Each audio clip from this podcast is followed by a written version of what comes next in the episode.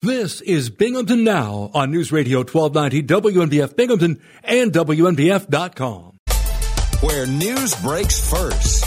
News Radio 1290 WNBF. Here's Kathy White. Well, the winds have died down substantially for today. Mostly sunny, a little bit milder too, as well. The high in the low to mid 40s. We'll be getting a little bit colder for the weekend and winds picking up again. Officials with the Broome County Communities College say they're in conversation with Binghamton University about the possibility of integrating SUNY Broome and BU. A news release from the Front Street campus yesterday announced the university and community college have begun to explore the potential for significantly enhancing our existing partnerships by developing new integrations between the two institutions. There are already some partnerships in place. For example, right now BCC students can take some courses with their credits transferred to the four year programs at BU and have a fast track for transfers to the university. More details about the talks may come after the holidays. While the news release says the proposed new structure will keep all jobs intact, earlier this year, SUNY Broome president Dr. Kevin Drumm announced his plans to retire next July. A former physician assistant is facing up to a year in the Broome County Jail after being found guilty of forcibly touching a patient. The Broome County District Attorney's Office has announced a jury in Binghamton City Court has found 68 year old Alan Geller of Binghamton guilty of forcible touching. While working as a PA, Geller groped the breast of a 35 year old woman while she was being given her physical exam. Federal prosecutors say they still don't know the real identity of an Owego man who has been using the ID of a homeless United States Army veteran in order to obtain hundreds of thousands of dollars in assistance. The U.S. Attorney's Office has announced the sentencing of John Doe to four years, nine months in federal prison for getting $838,457.78 in supplemental Social Security income and state benefits using the homeless man's identity for 22 years. Officials say John Doe's true identity has yet to be confirmed. Gas prices in the greater Binghamton area might go up as one of the price control measures in place over the spring and summer has run out. The temporary cap on Broome County's tax on gasoline due to the soaring prices resulting from Russia's invasion of Ukraine is over, while New York's suspension of its 16 cents a gallon gas tax put in place June 1st is scheduled to end December 31st. Broome's ceiling ended on Thursday. Broome County Executive Jason Garnar says the county was able to take the one and a half to two million dollar budget hit for the temporary tax cap because its sales tax revenues were up compared to a year earlier. The Binghamton area's list of film credits is continuing to grow with the release yesterday of a new horror film that was shot in Johnson City in February of last year. The Harbinger uses such Broome County landmarks as the Goodwill Theater and Schorr Family Firehouse Stage on Willow Street in Johnson City and the Visions Veterans Memorial Arena in Binghamton as the filming locations. The film is being distributed by XYZ Films and premiered at the Montreal Fantasia International Film Festival. It was released on and in demand yesterday. A national used car dealer is being fined in order to change some of its marketing practices in a settlement with New York State and other state attorneys general. New York Attorney General Letitia James says CarMax failed to disclose open safety recalls on their used vehicles to customers before they sold them. Some of those recalls included serious safety concerns with vital equipment, including brakes, airbags, and fuel pumps. The $1 million agreement with CarMax will require the company to give access to information to consumers about any open safety recalls. New York will receive over $53,770 total settlement agreement funds. A different kind of jolly old elf will be roaming the streets of Binghamton tomorrow rather than the saintly old gentleman upon whose lap little children perch to reveal their Christmas wishes. The annual SantaCon celebration will be overtaking downtown Binghamton tomorrow, featuring revelers in various provocative holiday costumes. People who are planning to do holiday shopping in the city center tomorrow may want to keep in mind the increased activity that for the past several years has begun by midday and continued into the night with a large concentration of mainly college age students in the area of the downtown bars.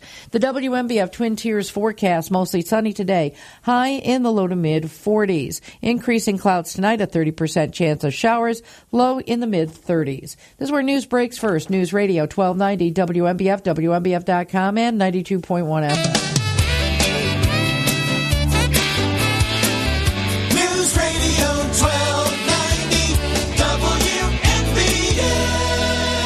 Do it live. We'll do it live. All right, we will do it live. This is Bob Joseph, live on a Friday morning, 607 772 1290. That is the number. Email the program using this address, bob at WNBF.com. We want to hear from you on this Friday morning on News Radio WNBF.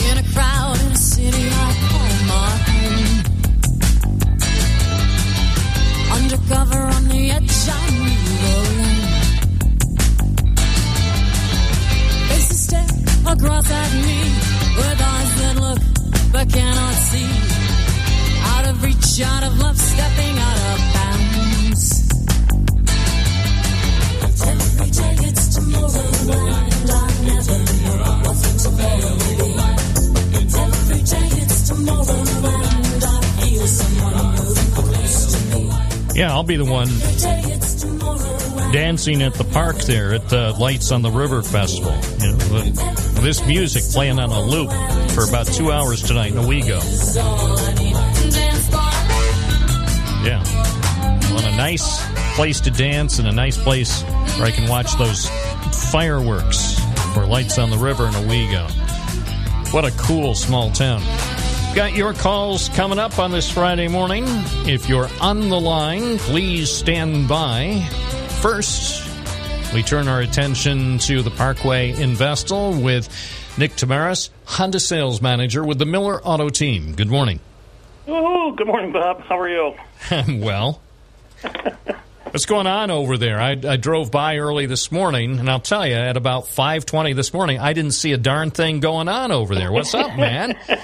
Probably not. It's still dark though. It? it was dark. I'm saying, come on, where is Nick? Where's Jason? Where where where's Bill and Steve and, and Matt and, and and Ralph and, and Dan and Sarah? Come on, man. I don't know about them, but I'm sleeping. that's that's where I should have been. But anyway, everything looked like it was under control. All was Yeah. calm in preparation for a busy Friday. So everybody is uh, on duty, and whether people are interested in a Honda or a Hyundai or perhaps some of the vehicles in the used vehicle inventory, the people at the Yeah. Miller Auto Team are are ready to work today. Absolutely. Yeah, we really start our day off at 7:30 with the morning service drive. That's when folks come in and bring the car in and get their oil change and their tires rotated and and then usually they'll wander their way up and find their way up in the showroom, look at the pretty brand new cars and uh sometimes they even leave with a pretty brand new car. So yeah, it's nice. But yeah, we start off at 7:30 in service.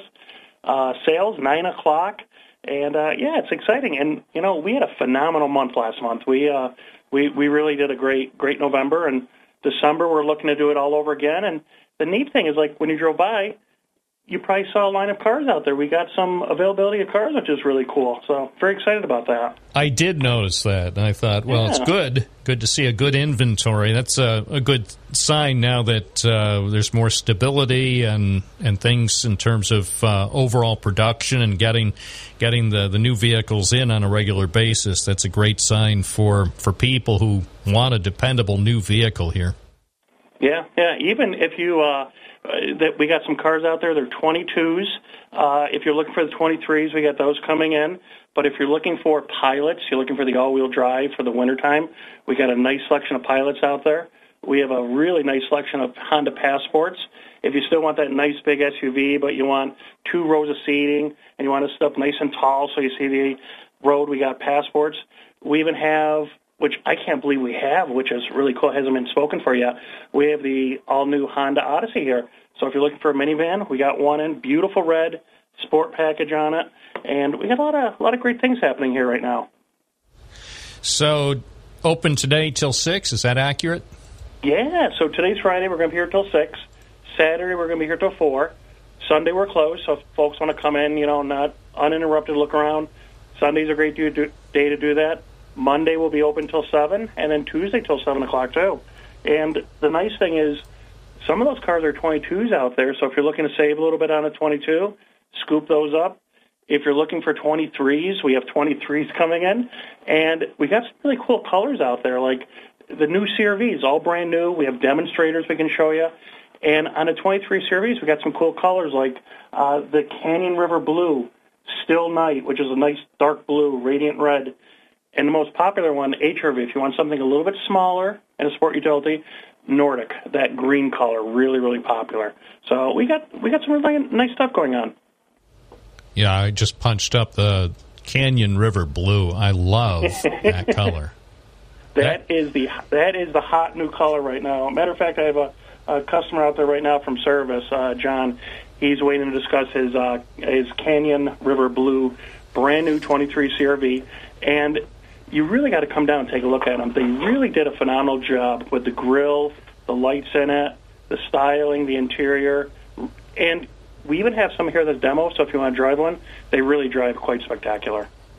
I'm tempted. I, I just even punched up a YouTube video of uh, it's a this is a 2023 Honda CRV EXL all-wheel drive Canyon River Blue metallic, and a guy a guy on YouTube he just posted it within the last few weeks. He did a walk around of the Yeah. vehicle, and I'm telling you, oh my goodness, that is Yeah, that is you know- delightful.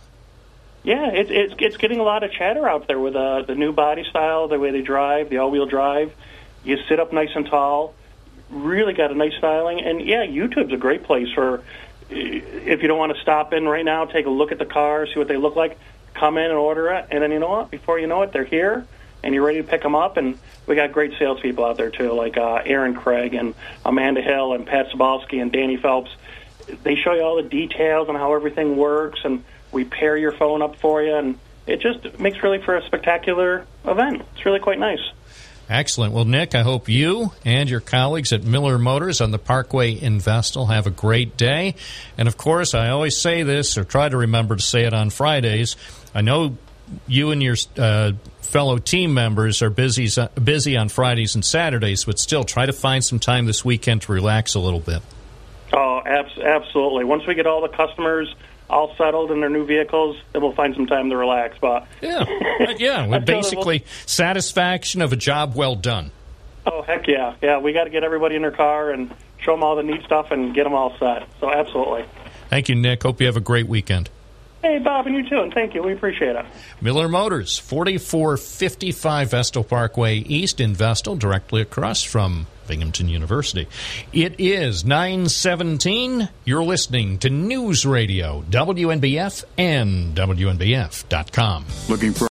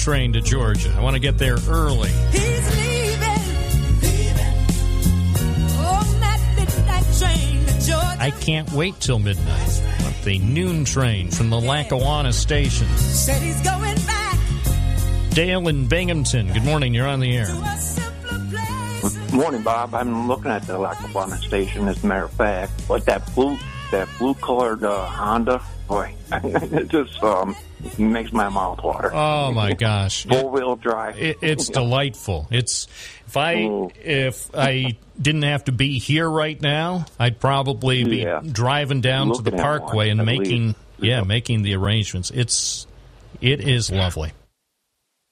Okay. Well, about the trains and everything, you know, and all this situation where there's get seven days off from uh, work because they're sick, you know, and they can't get that even from the government. And uh, you drive 3,000 miles away from your house and you, you can't, you know, because you're sick, you have to stay out there. And they have to pay for that on their own, that time on their own. You know, the engineers, you know, the and all that, you know, and, and to drive all the way back, being a truck driver, you know, I know all about that stuff, but uh, it's expensive. So I the question that presents itself is is how is something like this how is something like this allowed to happen in the USA in 2022? And why should the government get involved with this? You know, Well, the government has to get involved because if if they go on strike, it wrecks the economy, and I won't be able to get the stuff I need for the Well, holidays. that's what that's what people need, though. You know, I've driven back and forth across the United States more than once, more than a thousand times, and I'm just saying it costs money if you don't have the right insurance and you're out there in the middle of nowhere where, where your family isn't. You know, and, and and you need to take at least seven days off. You know, and, and what's so bad about that? You know, when when you're out. Well, I think people. Need. I think everybody should have at least two weeks sick time per year, and everybody should have at least five weeks vacation time per year, and also Oh, four personal weeks. days. yeah, and, and four oh. personal days. Just to deal with, you know, say if you get aggravated by something, you could take four personal at least days. a vacation day. Sure. I mean, come on, way. man. You know, why do we I treat know. why do we treat workers Why so poorly? Picking up, uh, you know, peanuts when there's something so important. All right, keep an eye, keep a close eye on that train station, okay? That, that's what I say. Is uh, that's why. I, okay. All right, thanks. Yeah, that train station. I, we dodged a bullet there by avoiding that strike. Is having a national rail strike in December. What a nightmare. John in Binghamton, you're on. Hey, Bob. Uh, as I forecasted some time ago, uh, SUNY Broome uh, is going the way of Davis College. And uh, we can forget about all the standard excuses, uh, student enrollment down, that didn't help any. But really, the crux of it is is that SUNY Broome has been mismanaged. Uh, the board, uh, prior board members are all in on it. Uh, and what happened there is quite simple uh, the spouses of uh, politically connected people uh, went over there and were given jobs.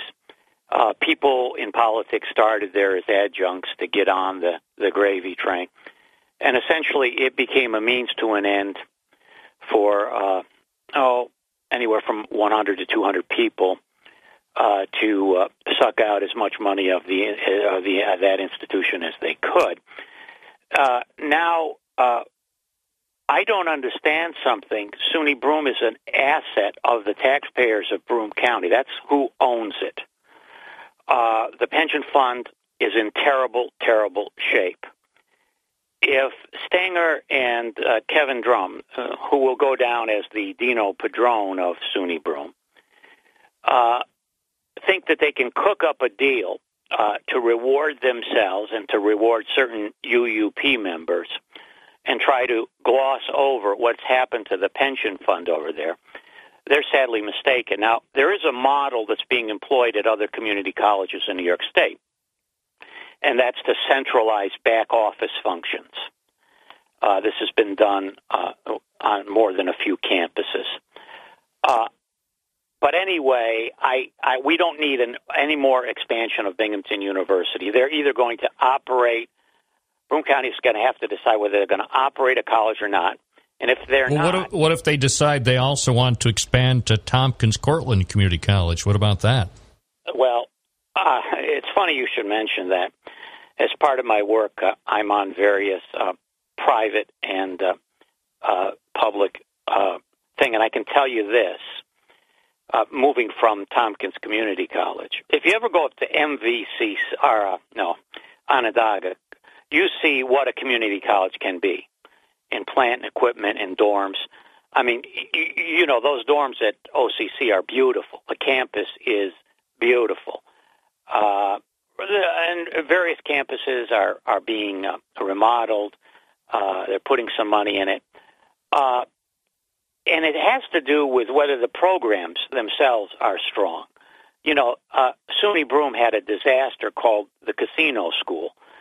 And that was easily debunked at the time. I said, you know, this is the type of thing that you it can, is you can get in Nevada at a strip plaza. You don't need a college curriculum.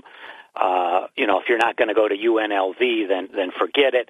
And I also mentioned that the casinos had in-house training programs, which is what happened at Tioga Park. So hundreds of thousands of dollars were built on that. There was no graduates uh, from that that program, and we we've seen this for oh geez, oh, you know, thirty or forty years, where they'll start a program, they'll attract some thing, and then all of a sudden that program disappears from the college campus, which you know, and and then they say, well, to the student, well, well, you can still get your degree in that. Well, wait a minute, what what uh, what good is a degree eh, for a program that you don't want to continue that you said was vital or was the key to the future? So we've seen this time and time again. But anyway, another insider deal uh, cooked up at the county level those assets are Broome County taxpayer assets. This this is not a backroom deal, and it shouldn't be a backroom deal. One last thing on Garnar yesterday. You know how he, he admitted that this guy that's doing this uh, huge uh, million dollar plus deal uh, for land that he has in his family. He, you know, you had a you know Garnar just said, yeah, he's a, I appointed him. He's my appointment. I know the guy. Uh, and instead, he he sort of was mealy mouthed about it. But let me tell you something. Uh, $35 million. This is why Broome County government is so insular and selfish. The, uh, the county executive, and this has been since Kraham, uh, uh, Jeff Kraham, has, has essentially views his function as, as and his loyalty to the thousands of people that work for Broome County, and not the people that own the enterprise. We, the people. And this, you, you've seen it with the paying of the stipends. Now, I've requested, Bob, uh, if you're going to offer a retention bonus, there there should be some agreement. I mean, in other words, if you're going to give everybody a thousand dollars retention bonus, oh, what what what did they what did they promise? Did they promise to work for another week, another month, another few years?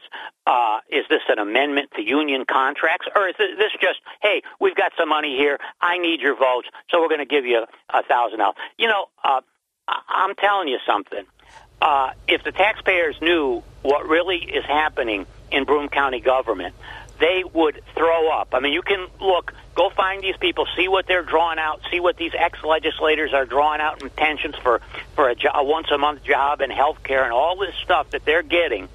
It's completely, completely out of control, and that's why all you have to do is compare to Onondaga.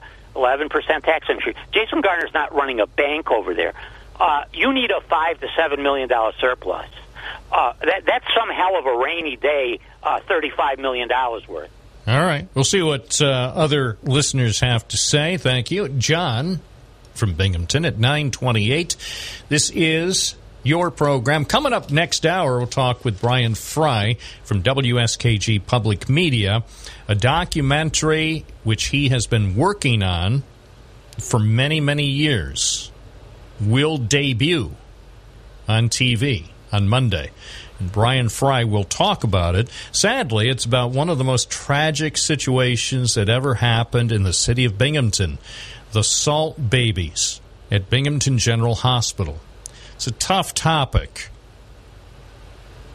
but the story must be told. And the story will be told thanks to Brian Fry with his documentary film about the salt babies which will be seen on WSKG TV on Monday. Brian Fry will join us next hour here at News Radio, WNBF, and WNBF.com. Say- News Radio 1290, WNBF. Bob Joseph, WNBF. And by 5 o'clock, and giving it all got, and at 6 to 9, but and home by 9.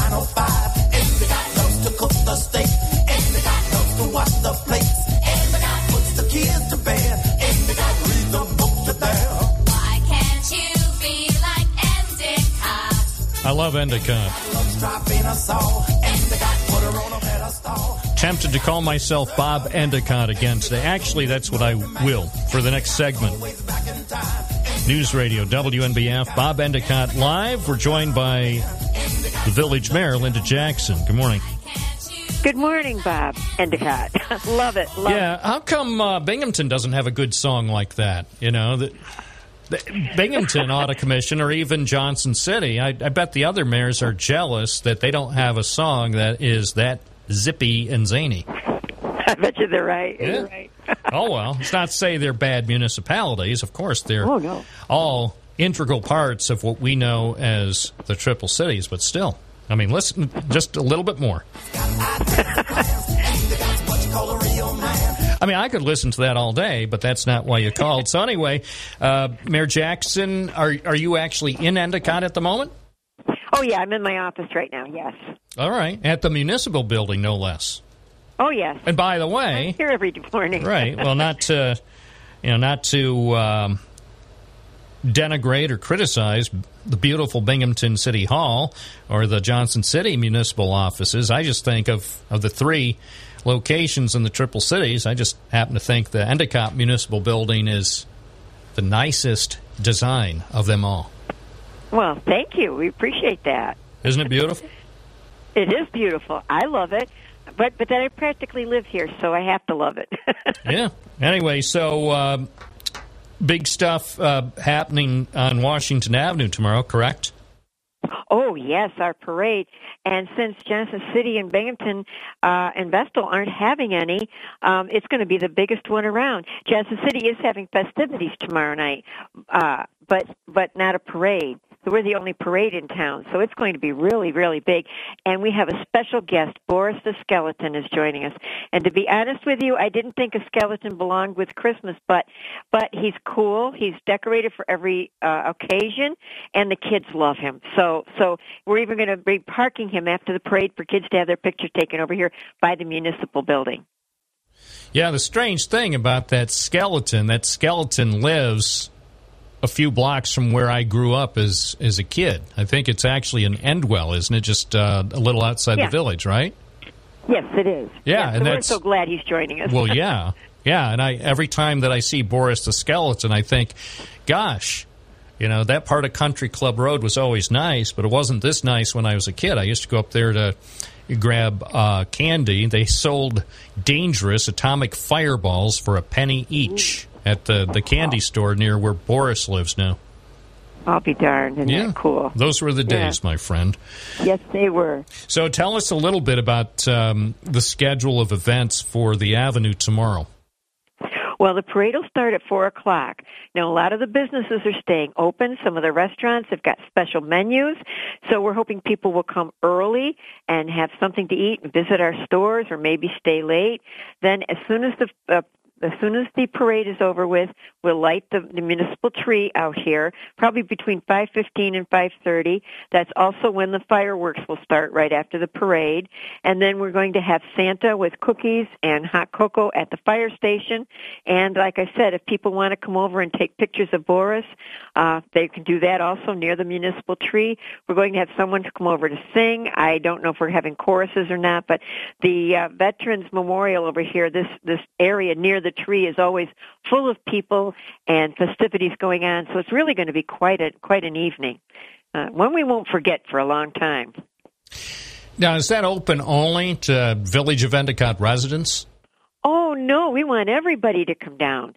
Um, I'm, in fact, uh, I'm dri- riding with. I believe Donna Lupardo will be riding with me, and I think John Schaefer is riding with me. He's coming over early to the municipal building to come with me, and uh, from Vestal, I know that the town of Union will will have their float. They'll they'll all be here. My trustees will all be here. Do you think Uh, Rick Materese from the town of Union will be there? Oh yes, I'm sure he will. He comes every year. I'm sure he'll be with with uh, the town of Union. Definitely. At least All I'm hoping he is. I'm planning on it. yeah. Well, what about Fred Akshar? oh, I'm sure he will be too. I'm sure Fred will come. He always he always participates in our events with us. All right. And so it is open to anyone, and even Oh, for people from out of state. Say if people are visiting this area, if they want to come, say if they're from Florida or Tennessee or wherever, they can participate too. Oh, we would love to have them. The more the merrier. Just like it used to be. You see the pictures on Facebook where they show tons and tons of people on the avenue. We're hoping to start building up to that again. We want as many people to come as possible because it's going to be a fantastic event. There's fire trucks from, I think she told me 10 or 20 different areas, municipalities are coming because we're going to have Grant Avenue is going to be three blocks full of fire trucks and we're going to mingle them in between uh, other floats and, and marching bands and people walking in the parade. So it's going to be amazing the amount of people that are showing up and the floats are going to be fantastic. There's some grand ideas. I can't wait to see. It sounds fantastic.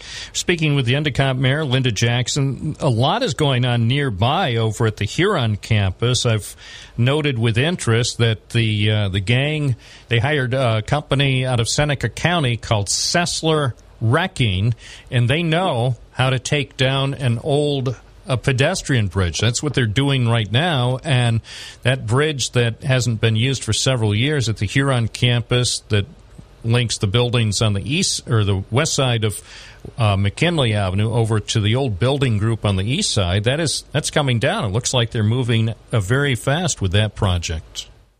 Well, the easy part's done. They got rid of the, the cement, but now they've got to get rid of the metal structure. And what they're going to do is they're going to be bringing in a crane and some flatbed trailers, and they're going to have to be removing it. And if I'm not mistaken, they're going to be cutting it in sections because it's very heavy.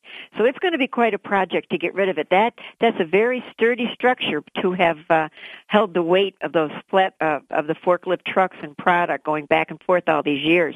It wasn't just pedestrians that were on that bridge. It was actually the forklift trucks and workers. So they're they're going to be bringing in a crane. We should be seeing that shortly, and uh, and so it's going to be it's going to be exciting. And then they're mobilizing an excavator to the site towards the end to remove the concrete piers down to the existing grade. So they've got a lot of work, a lot of little work that seems little to us, but it's going to be a big deal to get it all finished up. But uh, it should be done within another week, I think.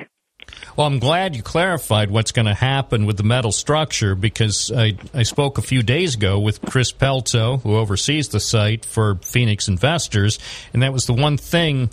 Oddly enough, I forgot to ask him. I mean, he did say they were bringing in a big crane to deal with the metal structure, but I um, shockingly forgot to ask him.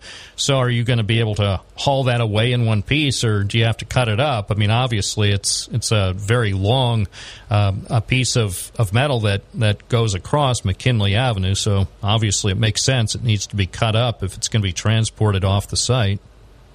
Yeah, it, it's going to be a big job. Um, but they're they're like you say, this is what they do for a living. They're experts at it, and that's why Phoenix hired them. You know, that same company actually did some of the uh, bridge demolition work for the uh, Mount Prospect project here in Binghamton. 1781, they they helped uh, dismantle bridges uh, a few years ago for that big project. So they they've done work in this area before. Yeah, they're they're a good company, and it was very kind. Phoenix was offering to put off the job until after our holiday parade, but can you imagine if we asked to have it put off for a week and a piece of that cement went down through a car? I mean, that would have been inexcusable.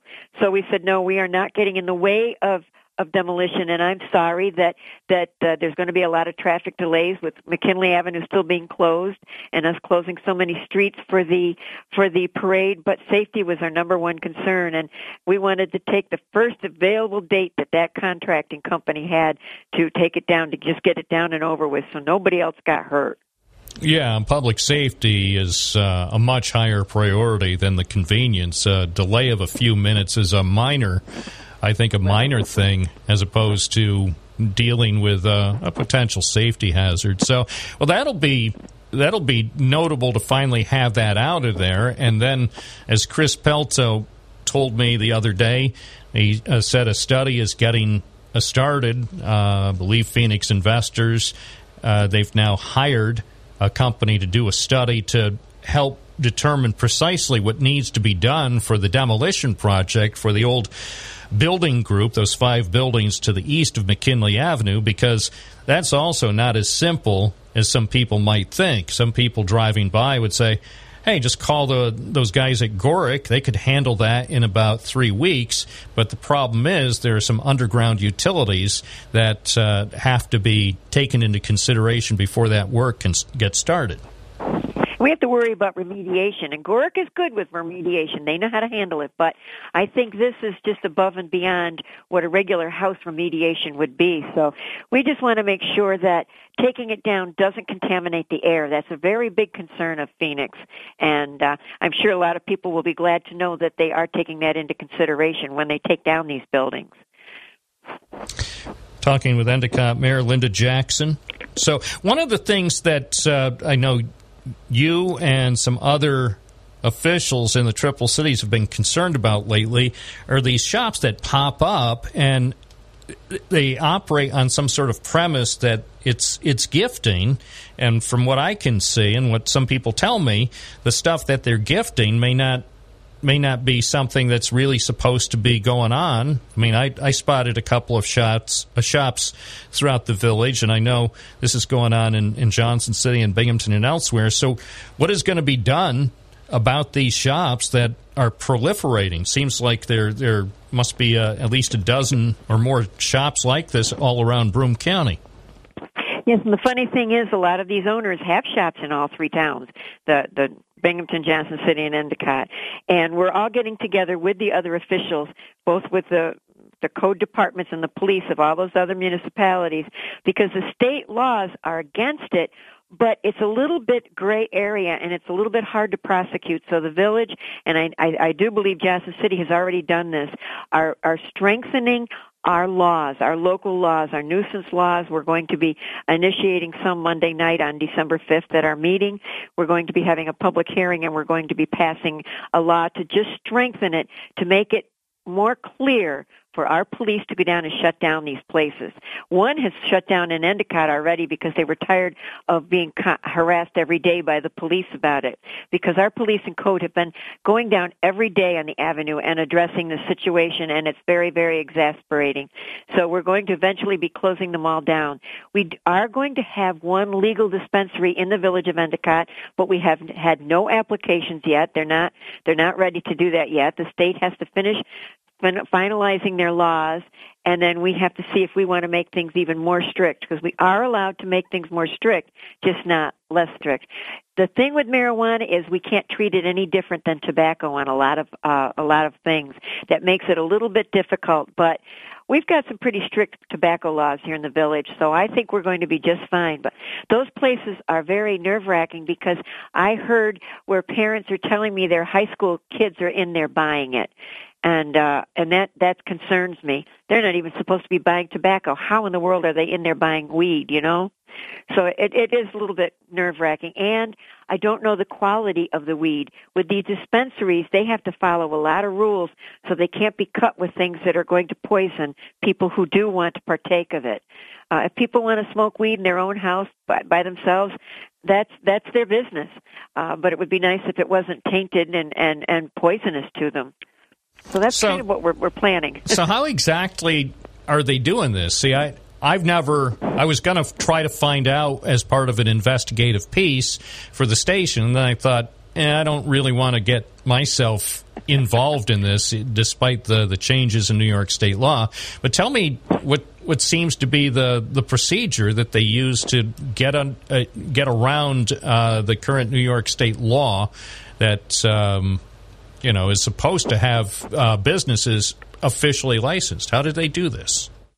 Well, they're illegally selling stickers, like let's say a SpongeBob sticker, for $25. And if you buy that sticker, they will give you marijuana. And it's not legal to do that. It isn't illegal. That's why our police are down there every day shutting them down. Uh, and and we're assessing points. How we're going to do this is we're we're changing our point system to to assess more points every time they get shut down for illegally selling marijuana, and eventually we can lock down their businesses. Johnson City last week just locked down one of their businesses. The High Standard, I believe, is locked down for a year now, and they can't do any business for one year. So once these stores realize what the consequences are, we're hoping they'll start obeying the law. Well, yeah, just at, and when I talk to the uh, the people, whether it's in Endicott or, or Binghamton or wherever, or even outside the triple cities, elsewhere in Broome County, to me they just kind of laugh about it. Like they say, we're not doing anything wrong, and then I always say, well, can then I can you do an interview? And they say like, oh, we're not doing anything wrong, but we're not going to do any interviews. Well, can I talk to the the big guy? They always say there's a big guy, and it's like, Oh. yeah, and it's like, well, different versions of that. So I give them my information and ask the big guy to call me, and he never does. Like the person who actually apparently tells him how to operate, but I just find it. I find that strange, don't you? Oh yeah, because it is definitely illegal and they know it's illegal. But the thing is, the money they're making is so much more than at, at the moment the fines they're getting that they're saying it's worth it to them. But once we start shutting them down, because we can confiscate their marijuana and we can shut them down for the day, but until we can shut them down for a whole year, they're going to keep doing it because they make good money on it. There's a lot of money in it. And until we get a dispensary where people can buy it legally, they're going to continue to, to uh, service these organizations. But we're working on a number of things to cut down on this type of um, facility on our Washington Avenue, for example. So It- it how a lot of how many how that. many of these outlets, these gifting outlets, do you think may be operating even now on Washington Avenue? I think three to four. There was four, but I think one is closed down now, so there's still three. And that that's a large number on just three blocks. Yeah. Well, and I know obviously some people over the age of 21 don't have a big problem with it, but still, as the the efforts go forward to revitalize the business district along Washington Avenue, maybe some of those shops really aren't that conducive to, to the future vision for for the avenue. Yes, and that is something that we are considering working with Code on. I don't know exactly what we're going to do in the future, but that has been uh, a topic that has been discussed.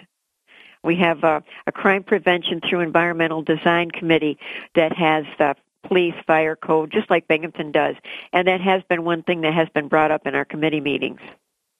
Speaking with Endicott Mayor Linda Jackson, one thing that'll be coming up next week is a sort of a town hall meeting dealing with the uh, Imperium lithium ion battery factory, and we will talk in more in depth about this uh, session on Monday on the program with Shayla Shupreti. He'll be on the program on Monday to talk about the meeting, but I, I think that he and and you want to get the word out that uh, that town hall session is coming up next week.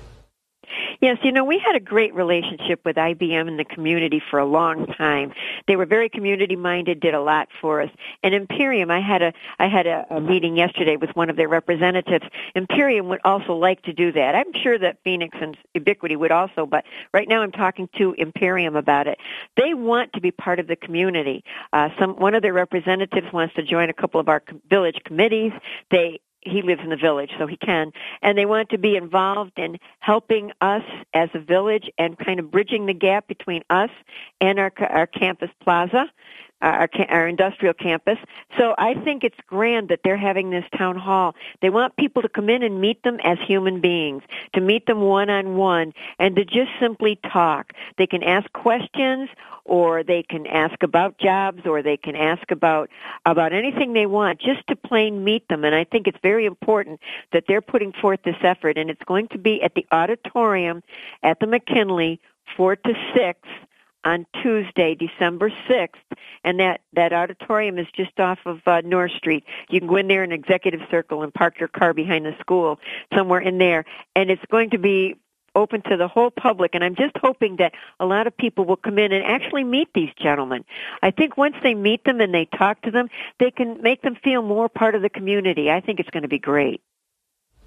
And as mentioned, Shaylee Shapretti will be on Monday morning's program to uh, talk more about what's been going on with the uh, overall project and also about the town hall meeting that'll be taking place on Tuesday from 4 to 6.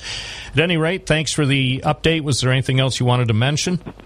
No, I think that's pretty much it for today, Bob, but thanks so much. All right, keep me posted.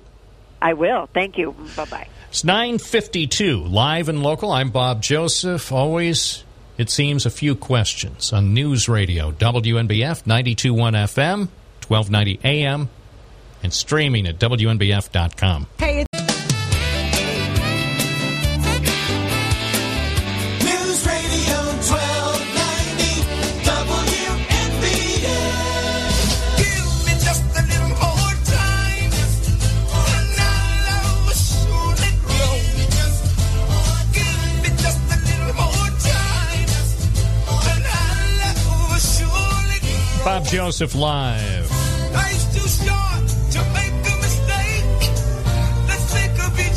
and hesitate. News Radio, WNBF 92.1 FM, 1290 AM, no need to act and streaming at WNBF.com.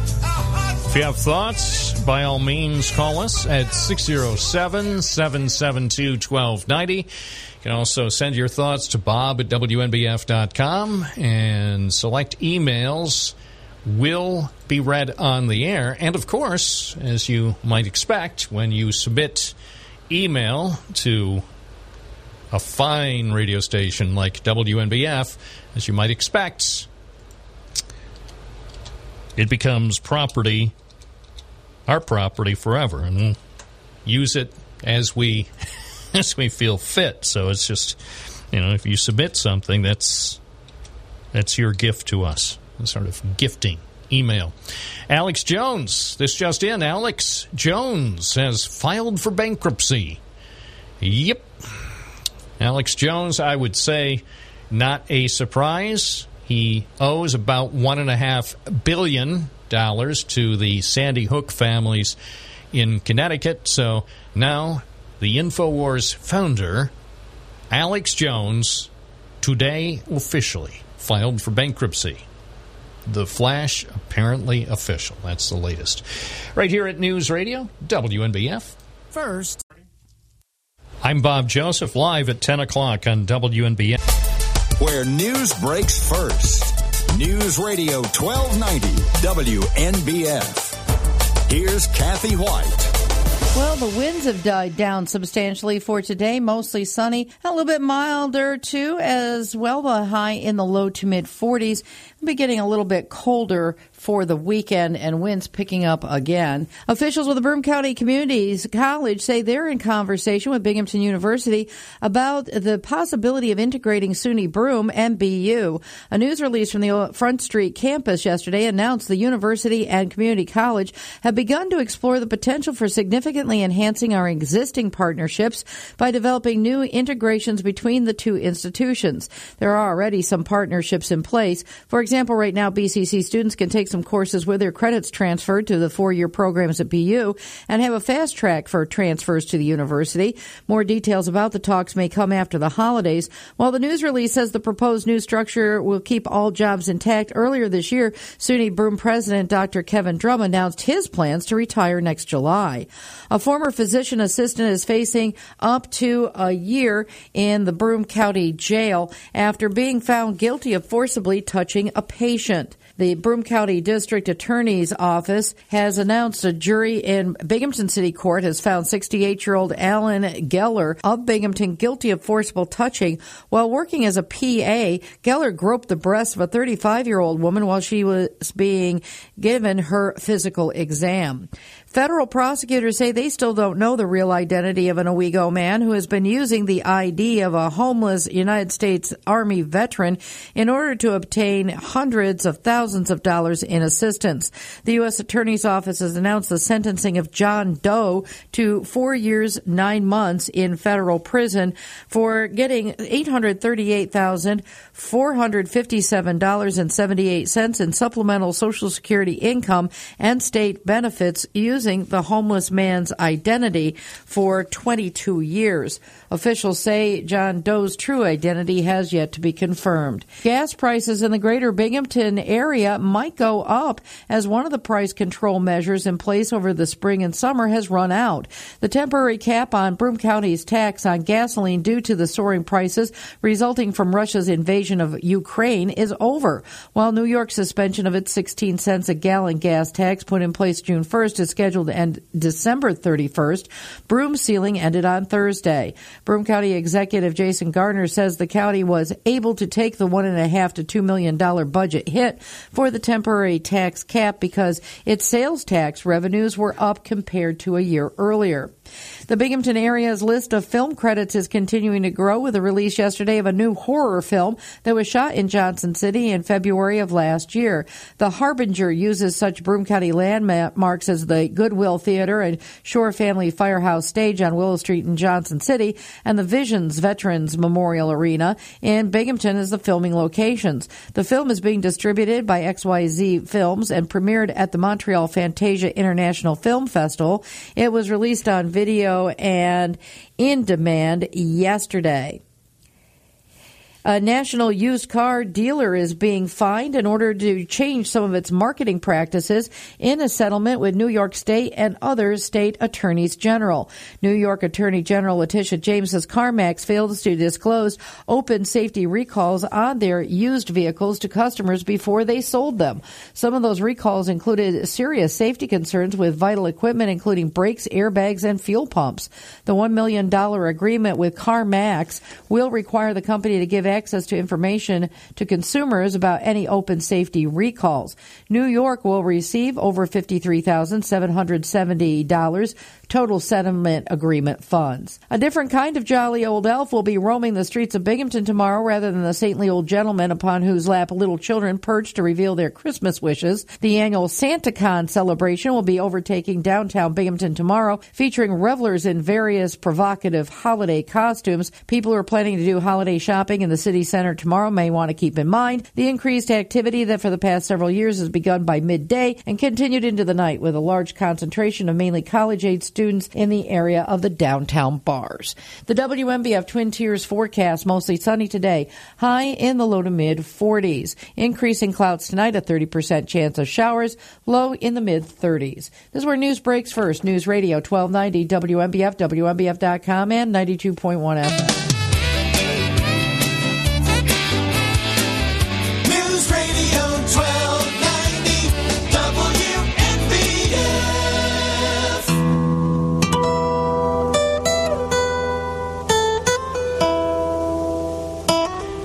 News Radio WNBF with Bob Joseph live on a Friday morning, December 2nd. We have plenty to talk about today. I'll be on till noon. We'll be taking your phone calls later this hour.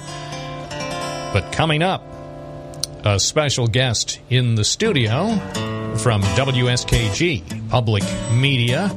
Brian Frey will give us a preview of a special documentary film he's been working on for many years. It's called The Salt Babies, a difficult topic, but a story that must be told. And it is now finally going to be told after several decades. It'll premiere on WSKG Public TV on Monday evening, and the man responsible for this major project is with us in the studio. We will talk with Brian Frey coming right up here on News Radio, WNBF 921 FM, 1290 AM, and streaming at WNBF.com. Now that you're missing the deadline.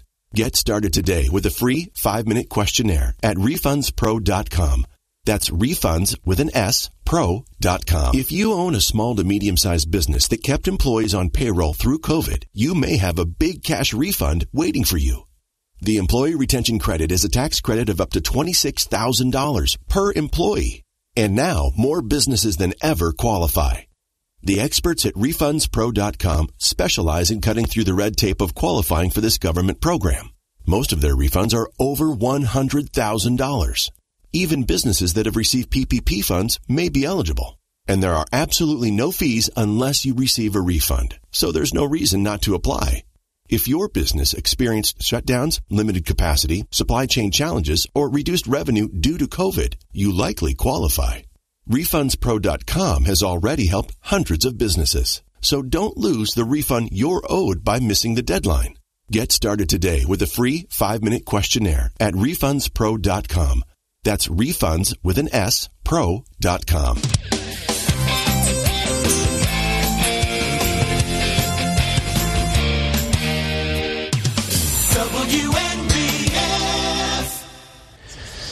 It's 1014 at News Radio WNBF, WNBF.com.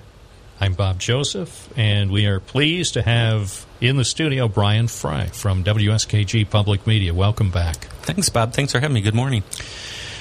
We'll talk about your newest project in a moment. For those not familiar with you, a little bit of your background. First of all, you grew up here in Broome County. In fact, I just did a quick check before, about two minutes before you walked in the studio. First name, the first time your name appeared in the local newspaper, I think, was just over 50 years ago when you won the Cappy Dick contest. I think you were nine years old. Oh my gosh, I don't even remember that. So congratulations, belated congratulations on your 1972 victory when Cappy Dick. That was a thing for me when I was a kid too. I never never had the courage to submit an entry to the newspaper contest. Was in the Sunday Comics, but I'll have to look that up to see what it was I submitted. yeah, it's, it's some his history, you know, Yeah. back in the early '70s. But indeed, you you grew up here in Broome County. Tell us a little bit about growing up in in the Binghamton area. Yeah, I grew up uh, mostly on the south side, uh, on Circuit Drive, behind uh, Benjamin Franklin Elementary School. I went to high school at Binghamton North. Graduated in 1980, um, and uh, yeah, I, I love Binghamton. I bet that's why I enjoy doing what I do is because I uh, get to tell stories about the place I grew up. Get to tell stories about my hometown, my my father grew up here actually grew up on the same street circuit drive. And so a lot my love for history is because of listening to the stories he told. One of the first documentaries i did was about the 1935 flood. And one of the reasons i did that it was because i remember my dad telling me stories about what it was like during that flood and uh, how high the water got near their street. And um, he was a world war ii vet and another documentary I did very early on was called Valley to Victory, where I had the privilege to interview a group of uh, Southern Tier World War II veterans who were in Pearl Harbor the day that it was attacked. Um, and so, yeah, so I've been able to tell these stories. And Salt Baby is another one that I grew up hearing the story, and for years wanted to tell this. But it's like you said, it's a tough story to tell. When you were growing up, did you have any intention of becoming a documentary filmmaker? you know, it's funny. I uh, for a long time I wanted to be a forest ranger. When I first started uh, applying to colleges, I wanted to go out west and be a forest ranger. But then, when I was in high school and, col- and college, I worked at the movie theaters around here. I worked at the Oakdale Mall, and I worked at the cinema in Endicott that's not there anymore. The Crest, almost every theater.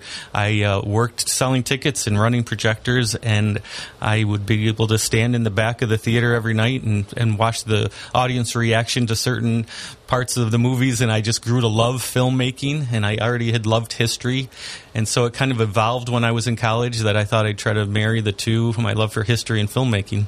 Did you have any early fascination with news documentaries, whether they were documentaries presented by TV networks? They, they were actually done with some frequency. Um, some decades ago, the major TV networks would actually do serious documentaries that sometimes would air in prime time, or even further back, some of the old newsreels. Did you pay attention to, to some of the documentaries of, of the past? Yeah, it's funny. That's a great question because my, one of my earliest memories of falling in love with documentaries is remember Mike Wallace used to do this series called Biography? I do. That Yeah. was one of my personal favorites, and I, I enjoyed watching many of them as they they re- were replayed on on cable. I, I'm not sure if it was on the History Channel or Arts and Entertainment, but I I just found even watching them decades later incredibly interesting. Oh yeah, and it's so well done, and, and you know Mike Wallace, he's a, he's a legend, and so I used to go into the resource center at North High School on my uh, my period off, and I used to put they used to have a, a ton of these Mike Wallace documentaries, biography documentaries on 16 millimeter film, and the research research librarian in there showed me how to to thread the the film up, and I used to sit and watch these over and over. I remember specifically one on Helen Keller and one on Theodore Roosevelt, and I just you know you can still see a lot of them if you go on YouTube today, and and just the way they were done, the way he I love writing the narration, and the way he would narrate them, the way they were written. I just uh, I, I'm trying to think who was the original producer. I want to say it was Wolper. Was he was a really big uh, producer at that time? I can't remember his first name right now, but um, yeah, that was that was probably my first when I really fell in love with that kind of that news style documentary, telling a story uh, about history. At what point did you finally wind up applying for a job at WSKG? So I, when I got out of college, I worked at WBNG for a short time in the news department. I basically I was running camera. And so then- you helped uh, uh, with this board of, of Action News from a technical side. Right, right. I, in fact, I used to every once in a while, uh, Action News would re-edit their open. Remember that Action News theme and open, and I would go in uh, probably every three or four months, and I would re-edit the open. That was my job, and I filmed commercials for a, lot of time. I, but I, I did learn early on that I didn't think that. Um, shooting, going out on and shooting, you know, car accidents and things like that, uh, being a that's a really hard job, and I give give credit to all the people who do that, who are news photographers. That is a that's a tough job. But after that, after I left there, I started at WSKG as a part timer, uh, working in the auction. And 1989 was my first time there, and then somebody left in 1990, and um, I started working on the membership drives and auctions. And I went to uh, uh, one of the uh, the vice president of production there one day and said, "Hey, I had an idea for a documentary," and they they let me do it, and I've been doing it ever since. That was in 1997, I think, and so I 25 films later, I still have the privilege and the pleasure of making them, and and luckily they haven't the public hasn't grown grown tired of them yet, and I enjoy doing them. So when you started, where was the station located? It was. They had just moved to uh, Gates Road, where they are now. Oh, really? Yeah. Okay. Right before that, they were out in Conklin at the Donnelly School. So, and you you probably know the history of SKG. It's been it's, it was in um, Endwell for a while. At the uh, old Hooper School, the which is now the McDonald's on right, East Main right, Street. Right, and then I think they moved uh, to Donnelly School for a while, and then they bought the building in 1988, I believe that that we're in now. I didn't real well. Time flies. I I didn't think it had been more than three decades, but that's that's accurate. No, and some of your listeners probably know that building that we're in was uh, the uh, Clay, or no, what was the Willow Point Elementary School. That's right. I had actually forgotten about that, even though I've been in the building several times since it's become WSKG. But I had forgotten what it originally was used for. Yeah, our studio was uh, is was the gym. Fascinating. Now, for people who don't know, at the moment you're serving as the interim president and CEO of WSKG Public Media because Greg Catlin just a few weeks ago officially retired. Yeah, Greg, who had a long and wonderful career in broadcasting, decided to retire, and uh, they asked me if I would fill in. Uh, this is the second time I've actually filled in as the interim, uh, and um, you know, it's a privilege to do it. I love the community. I love the station. Uh, I love what I do, so I'm not interested in the CEO job full time. And also, I think there are people out there who could do it much better than I could. Um, so we're in the middle of a search right now, and uh, looking forward. It's always, you know, it's always exciting when you have a change, but you know, Greg was there for five and a half years. I believe he did a great job, and we all wish him well in his retirement. Well, I was when he announced several months ago, publicly announced that his he uh, planned to retire. I I felt good and bad. Sort of uh, because he and I are around the same age, and I, I followed his early broadcast career before he came to Binghamton when he was in, in Elmira. I always like to say, you know, that, that hairdo you had when you were uh, working on Elmira TV before even uh, BNG hired you to become Elmira bureau chief when they had such a thing. I've got video of you uh, at the other station, and he, he kept saying, Bob, don't release that video. so I've got on some VHS cassette gathering dust. I've got got a, a, some video images of, of Greg Catlin in his early years, his uh, formative years in, in TV news, and uh, who knows, one of these days it's liable to show up in, in some form. It Anyway, always does, right? It always shows up somewhere. I was going to say you th- you think that people have forgotten it, and then hmm on Twitter, on YouTube? Really? Anyway, it's 1024. We are speaking live with Brian Frey from WSKG Public Media. Now, talking about uh, this major project, the Salt Babies, which will have its TV premiere, its broadcast com- uh, premiere on, on Monday night. A very, very challenging and difficult and important topic.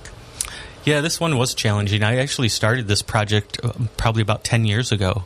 I was actually, when the press used to be over on, uh, not far from us, on uh, uh, Vestal Parkway, uh, I used to go over there, and they they were always really helpful and let me go through their photo files and and scan things. And about ten years ago, I think I was scanning something for another project. It may have been one of the either the George F. Johnson or, or IBM uh, Thomas Watson projects I did, and they uh, showed me a folder for the salt babies and they had some amazing photographs and so i scanned them at the time. And i'm glad i did um, because uh, you know a lot of those photographs have been moved around and a lot of them ha- did end up at the historical society. It was a gr- gracious donation by the press to make sure that those very historic um, and important archival photographs from our region were preserved. And so I, I started thinking about the project then but gosh it's it's such a tough subject. And the last thing i wanted to do was to resurrect any bad feelings. But like you said it is it, it's an important story. It's probably one of the one of unfortunately the time when this area was put in the worldwide news. When this incident happened in March of 1962 it was all over the world because it was such a tragic event. And so so it took me a while to kind of really wrap my head around it and how to tell it in a respectful way. But I, I finally got to the point where I thought that I could do it in, in a way that told the story about exactly what happened, what um, the breakdown in process at the, the hospital at the time. You know, and this happened 20 years before anybody had ever heard of UHS. So this was, you know, the history of Binghamton General Hospital. It was a city hospital for uh, 80 years, or actually almost 100 years before it, you know, became to went to UHS and was in private. But um, it was named City Hospital until about 1959, and then it became Binghamton General Hospital in 1960 when they were doing uh, some uh, restoration in, in, of- in the hospital, reconstruction, uh, and you know some systems broke down and some bad things happened. and ultimately a seemingly um, real simple mistake of, of mistaking salt for sugar uh, resulted in in the deaths of babies. Um, some babies who ingested the baby formula that was made with with salt instead of sugar, they they did survive, but unfortunately, several did not. Yeah, there was altogether there was 14 babies who uh, ingested this uh, salt formula. Um, six did die, and the rest did survive. But uh, the story kind of tells about what led up to this happening, and anybody who was you know alive or you know above five or six years old at that time remember this story. And I've talked to dozens and dozens of people who, when I mention this, they say, "Oh yeah, we, we remember that," or their parents talked about it years later. Um, and so, like I said, it's a sad story, and there are still some families live in the area, and that's you know one of the things that I was trying to make sure that I was being respectful, and I, I didn't want to to to bring up any, any any bad hurt feelings. But um, I did talk to a lot of the families and uh, got their permission uh, as best I could when I could track people down. And I had the cooperation from several families with photographs and stories. And I had this film is completely narrated. I did not do any on-camera interviews. Uh, I I originally did early on, but then I kind of changed my focus and changed the way I wanted to do it. But I did use uh, some of those stories that people told me either through phone calls or through interviews that I did do in the narration of the film. I was uh, fortunate to be able to see a screening of this uh, not too long ago at WSKG in Vestal, and I I was impressed at the way you approached it. I wasn't sure exactly what to expect. I've seen not all of your documentary films, but ma- many, if not most of them, so I know in many ways how you tend to to approach different subjects, but but there are are always different ways, including the the, the most um, recent one before this about the tragic fire that happened here in downtown Binghamton, and that too turned out to be a remarkable telling of another Binghamton tragedy. Again, a story difficult to tell, and perhaps maybe a little bit easier because more time had elapsed, but still, the fact that in that case, so many uh, girls and young women died in in that factory fire on, on Water Street. That was a, a tough story, and also d- the approach there was. Um, I found a remarkable and, and unique approach to tell a story, including some elements that previously weren't known by the public. Yeah, you know, it's funny. I think that um, what I learned from those uh, Mike Wallace documentaries that were made years ago was uh, stories are always about people. And that's what I've tried to do with all my films is tell the story of an event that had an impact on an area, but tell it through the well, how it impacted people and the people involved. And I and I, I I hope I did that with the fire film last year, and that's what I tried to do with this film, with the Salt Babies, is talk about the a couple of the people at General Hospital at the time, um, the, some of the parents uh, and the nurses, and kind of give a little bit of background of where things we're at as far as uh, I, I talk about breastfeeding in, in this film and how in 1962, uh, which is the year I was born, and I was not breastfed, and most children in America in 1962 weren't breastfed. Only, I think I use the, the statistic in there about 30% of American babies were breastfed in 1962.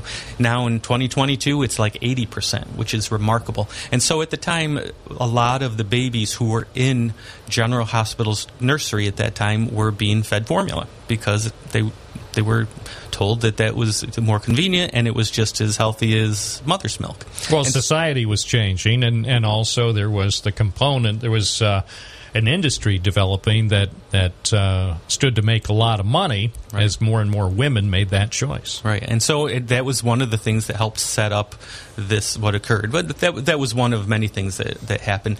And you know, uh, medical care has changed so much since this incident 60 years ago. But one of the things that I that I hope p- people take away from this film is that you know when you're in the hospital, you are you're in a vulnerable position, and the, I believe that the patient's voice should always be the loudest voice in the room, and sometimes that's difficult. You know, when when you're feeling scared and vulnerable, uh, it, it's good to have an, an advocate uh, in the room with you, and I'm hoping that that's something that people take away from this film. It's a very intimidating and intimidating environment for most of us. Uh, Absolutely. I mean, whether it's just in, uh, going to a local hospital or even or a hospital out of town, just like where am I? And I I, I enter um, many many hospitals and immediately I have a feeling physically and emotionally of being just totally lost, totally out of my element. So it's uh, it's very very uncomfortable for most people. The uh, uh, approach you also employed here begins by telling the uh, the stories and, and introducing the individuals who played key roles and including a, a nurse who whose life never was the same again after what transpired in 1962 and also the the story of of the man who was running Binghamton General Hospital and I was fascinated because years later, dec- uh, at least a couple decades later, uh, I got to know a little bit and cover Dr. Jason Moyer, and I had not realized that Dr. Moyer had actually been in charge of Binghamton General t- uh, Hospital at the time of the 1962 tragedy. Right, and Jason Moyer is a name that a lot of people listening today may still remember. Jason Moyer grew up uh, in Binghamton. He actually grew up in Hillcrest, not far from where I live, and then went to serve in the Navy during World War II and came out and had a successful practice over on Oak Street. And then uh, the hospital came and asked him in 1957, when he was only 37 years old, to to run the medical division of the hospital, and he, and he did. And he was there in 1962 uh, when when this happened, and and so so much of the burden of what happened and fell on him. And Jason Moyer would end up staying with the hospital and help guiding General Hospital through its merger with Wilson Hospital Ideal Hospital in 1981 that would form uh, UHS. And as I recall, covering aspects of that story, that, was not an easy process. It was extremely complicated and at times contentious. And Dr. Moyer and some of the other administrators who were involved at the time, along with local government officials, uh, they heard from a lot of local residents who were not enthusiastic about the plan. Oh, you're right, Bob. I, I remember reading several news stories at the time uh, in letters to the editor at the time, and they really did blame Jason Moyer, selling, telling him he sold out General Hospital. They believed that the hospital would never be the same. But you know, he stuck to, to his conviction, and he was a he was a guy, from all that I understand, that, really wanted the best for the hospital, wanted the best for the the medical staff and the community. And I think over time, but he's been proven right. Our conversation is with Brian Frey. His latest documentary film, The Salt Babies, will premiere on Monday evening on WSKG Public Media. What kind of feedback did you receive after that? Um, that screening, because uh, several dozen people had the opportunity to um, to view the final production. Uh, tell me a bit about the, the feedback you received, and generally, is it the type of feedback you expected? Yeah, no, thanks for asking, and, and thanks for coming that night. I, um, I did. We had about sixty-seven people or so that night there, and we and I had invited a couple of the families who um, whose parents were involved and who themselves were involved actually in the incident, and they uh, I was pleased with their response. They, they they knew it was a tough story and obviously a very personal story for them, but they they were gracious to tell me they thought that I told it in a respectful way, in a way that tells an important uh, period in history, an important story, though though certainly tragic and sad. But I was happy that they felt that I treated it respectfully. One thing also of note is you you were still putting the finishing touches on on that production almost up until the final minute of the the screening. yeah, it will come no secret to anybody who knows me that I, I will keep playing with these films until somebody tells me to stop. I, I think that that's, uh, from what I understand, that's kind of part of the the artistic process. But yeah, I, I have to have an air date in order for me to stop because, you know, you keep looking at it. And even afterwards, when I look at some of these films afterwards, I always think, oh, why did I put that in or why did I say that? But um, usually over the years, when I take a look at them, I think, oh, okay, hopefully I made some pretty good decisions. I was really happy with the response after the last year when the fire film aired. Um, I was really happy to be able to restore a lot of photographs that we used at the end of that one. And in this film, I was able to get some uh, animations that help uh, ta- show really what this peritoneal dialysis, this process that was used that really saved the lives of the other babies who uh, drank the the fluid, the salt fluid, and um, and so I think I hopefully that helps to illustrate the film and the what was going on even better. That was another aspect I really had not been familiar with. I mean, as tragic as this was, um, certainly several more babies very easily could have died were it not for the prompt action and, and certainly the person who was uh, the foremost expert in the United States at the time to handle this kind of a crisis was nowhere near Binghamton. So uh, it, it fell upon somebody who had never done this type of thing before to um, to come, I, I believe, from the Albany area to uh, to do the necessary to save lives. Right, and I think that's another really important part of this story is that beyond the, the tragedy of the babies that lost their lives, it is also a story of heroics, of uh, the hospital um, staff who, as soon as they realized what was going on, jumped into action. They were able to, at the time, salt poisoning, there were very few cases of salt poisoning in the United States. I think there was maybe two or three, and this was happening on a mass scale. And but uh, there was a, uh, a librarian for the hospital in the room when they were talking, and she recalled a, um, a story that was written in the New England Journal of Medicine. They contacted Lawrence Finberg, who was actually Johns Hopkins uh, Medical in uh, Baltimore at the time. He contacted somebody, John Kiley, in um, Albany at the time. He rushed to Binghamton with the assistance of the New York State Police to, to get here. Worked 36 hours straight to help save these infants. So, and then Finberg came up from Baltimore, and and all of this is illustrated in the film. And it's beyond the tragedy. Like I said, there are heroes both at Binghamton General at the time and in other parts of the community that, uh, in other parts of the, the nation, who helped save these infants' lives.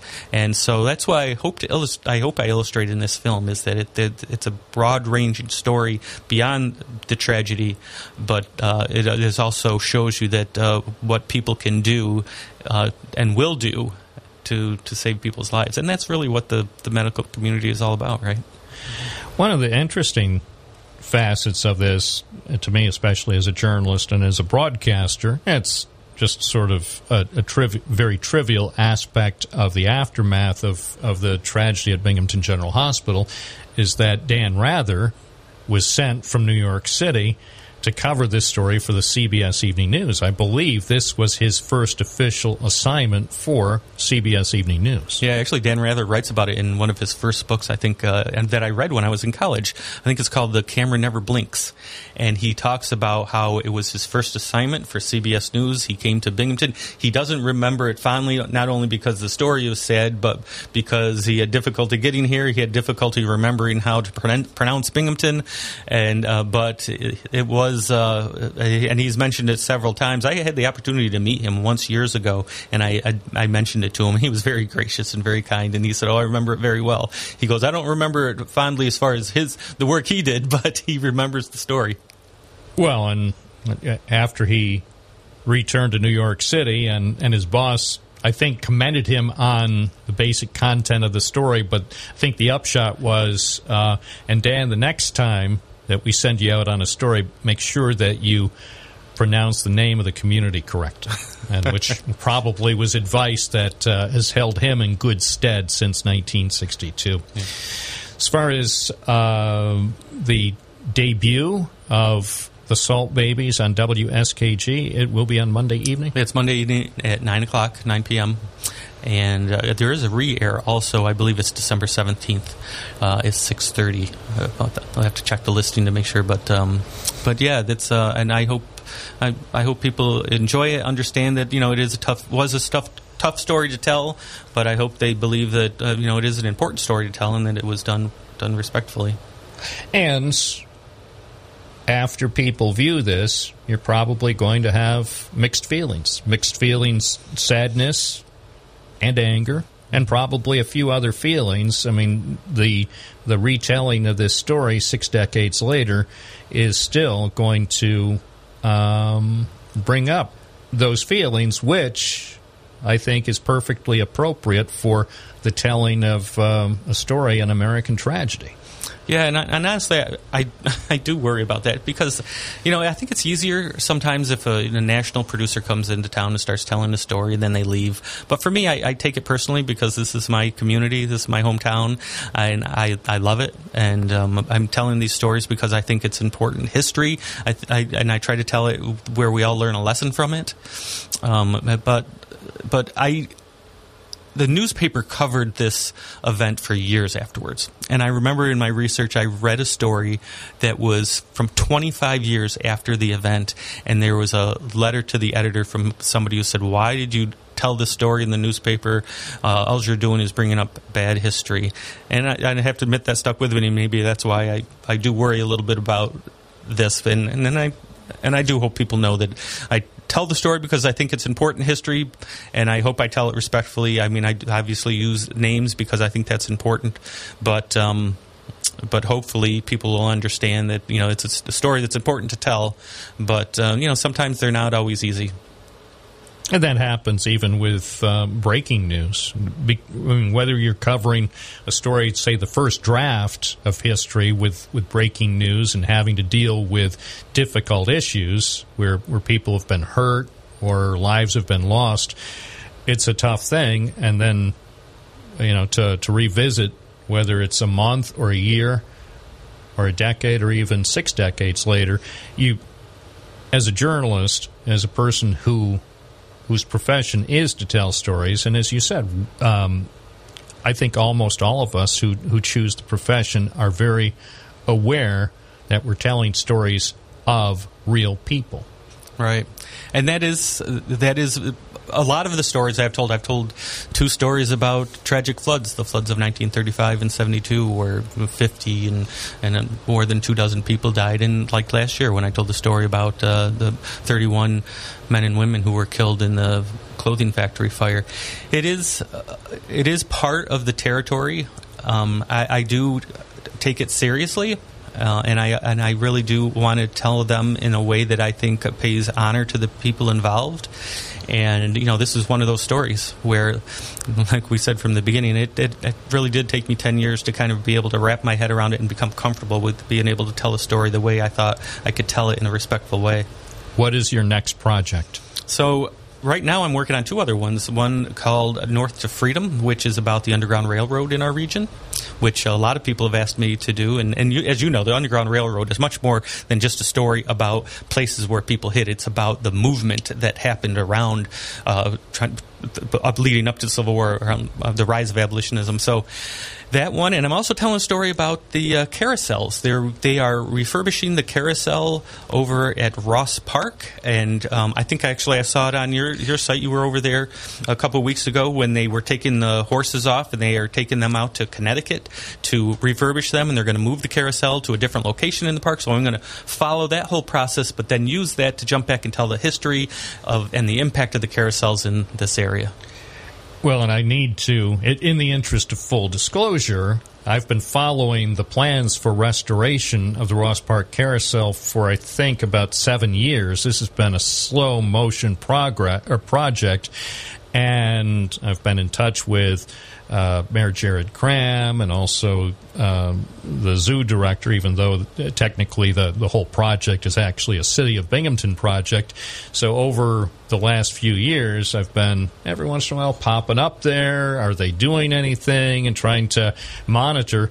Well, as you mentioned uh, following the screening of your latest documentary, you mentioned about the carousel, the restoration, and the fact that the crew had come from Connecticut to um, uh, take take away the parts. So that's where I was the following morning, and I because I for whatever reason was unaware of that, and and so by the time I got there.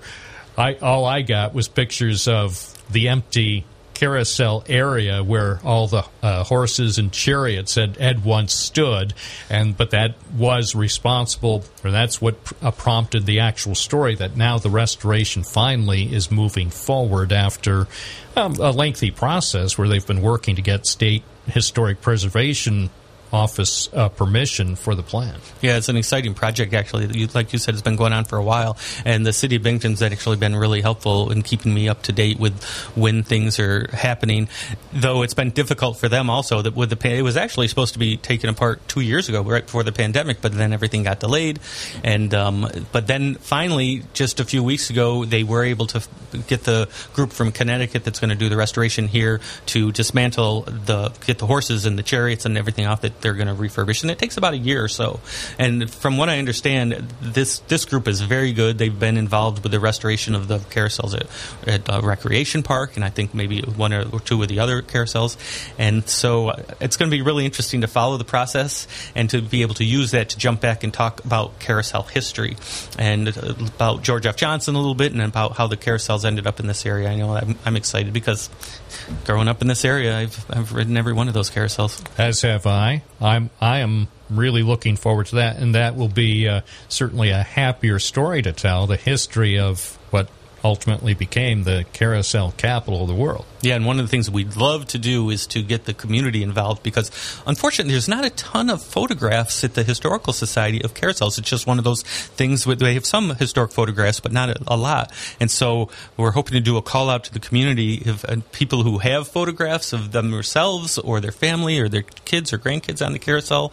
Uh, send them, or even uh, old 8 millimeter maybe 16 millimeter film. Uh, send it my way, and I will hopefully be able to use it in the film. So that is my first call out to people who are listening who would like to get involved in helping to tell this story about the carousels. Uh, give me a call or send me an email at WSKG, and and th- this will be a fun project.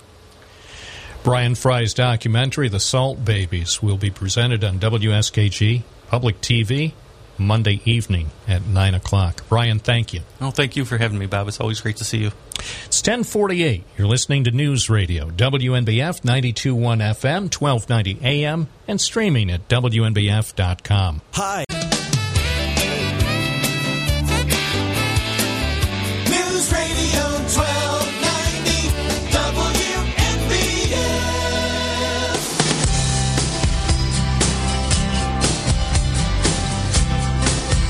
1053, Bob Joseph live on News Radio, WNBF and WNBF.com on a Friday morning. We'll be taking your calls at 607 772 1290. Or if you'd like, you can send an email to bob at WNBF.com. Forecast for today mostly sunny, high 43, increasing clouds tonight with a chance of showers. Low 35. Tomorrow, cloudy, some showers during the day. It'll be breezy, high 49. Then Sunday, mostly sunny, high 39. Right now, it's 34 in downtown Binghamton at News Radio, WNBF. Hi, this is Savannah Guthrie with an urgent story developing right now in every state and county across America. Despite having more than enough food available in this country, there are nearly 16 million kids, that's one in five children, struggling with hunger.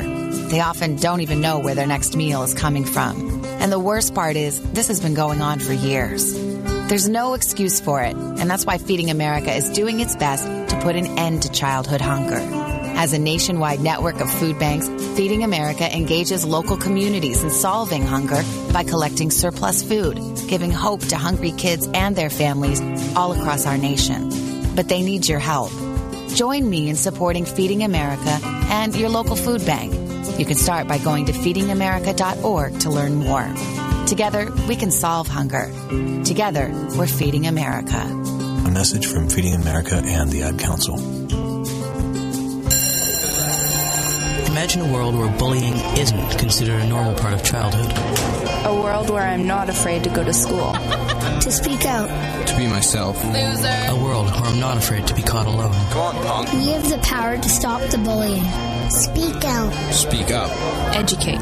Find out what to look for and how you can make a difference at bullying.org. Bullying is not kids being kids. It's not about good homes or bad homes. It's not a normal part of growing up.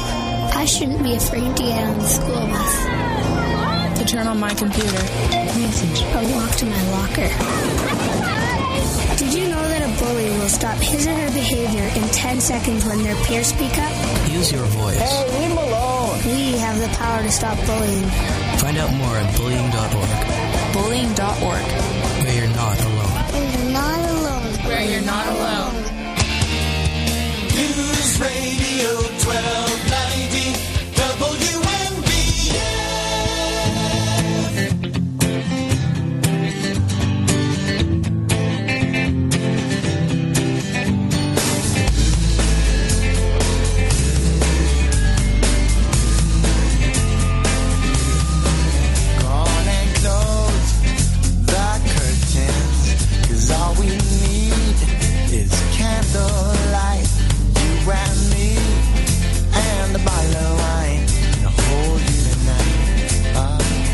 WNBF 1058 with Bob Joseph live on a Friday morning. We go to the phones. George from West Colesville. Good morning. You're on. Yeah, hello there. Hi. Uh, I was listening to the radio and they talked about Ross Park, the uh, Bears, or the you know the Bears, or yeah, the uh, The carousel at Ross Park. right, right. Well, I want you to know, when I was a kid, I could get under the under the carousel because my dad worked there as a zookeeper. Yeah, and did you get under the carousel very often? Yeah, you know, uh, uh, every every day that I could. It was a gold mine, Why? What did you find? Money. Lots of cash money There from people who. money all there was money all over from one end of that carousel to the other. That never occurred to me that that that people would lose uh, a lot of coins while going around the carousel every day. Oh, definitely.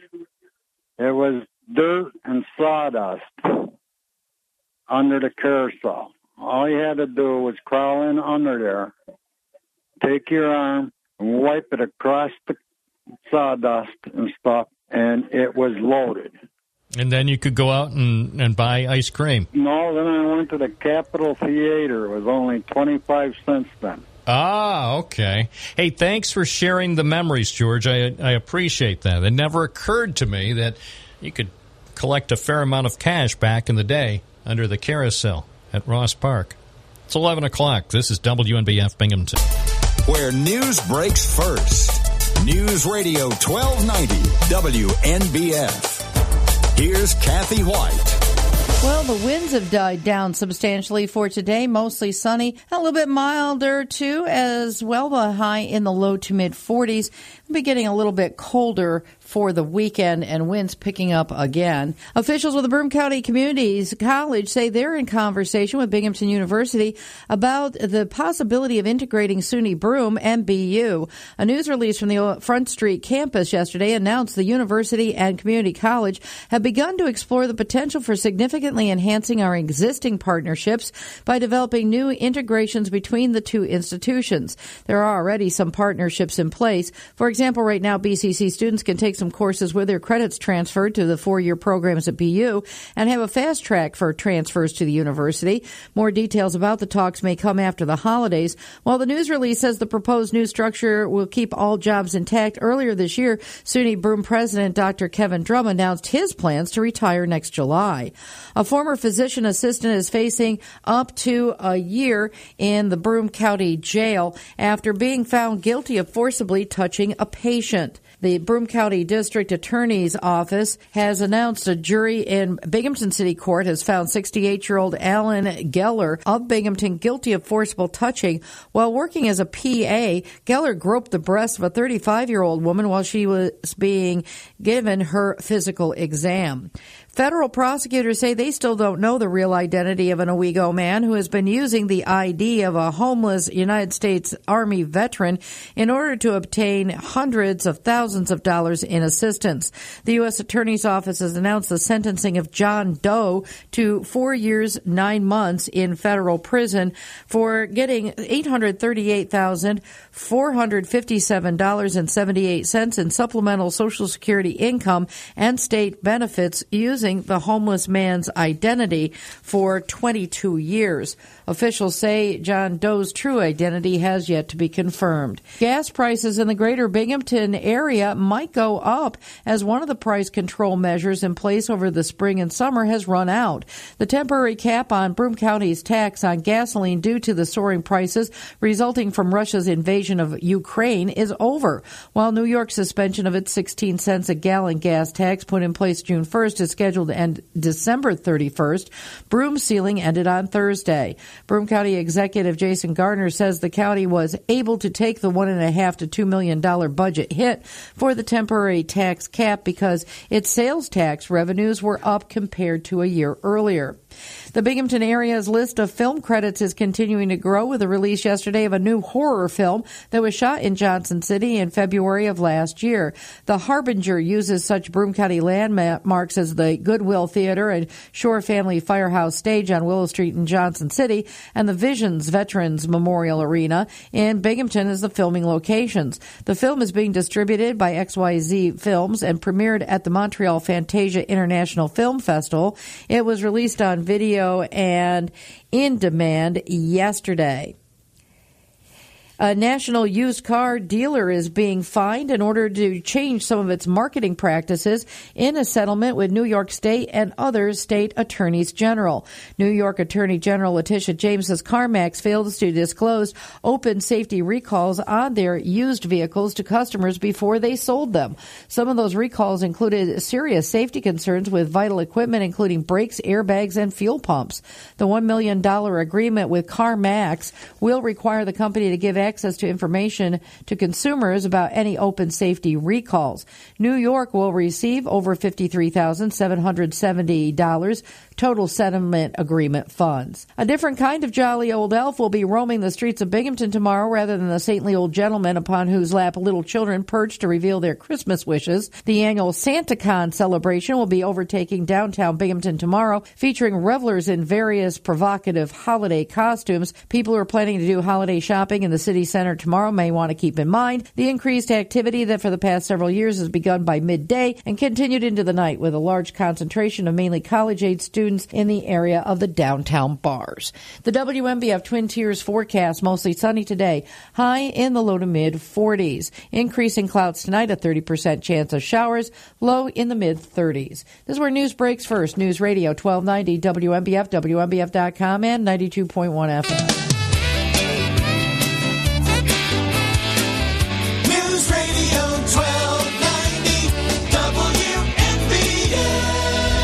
Good morning. This is Bob Joseph, live on your Friday at News Radio WNBF.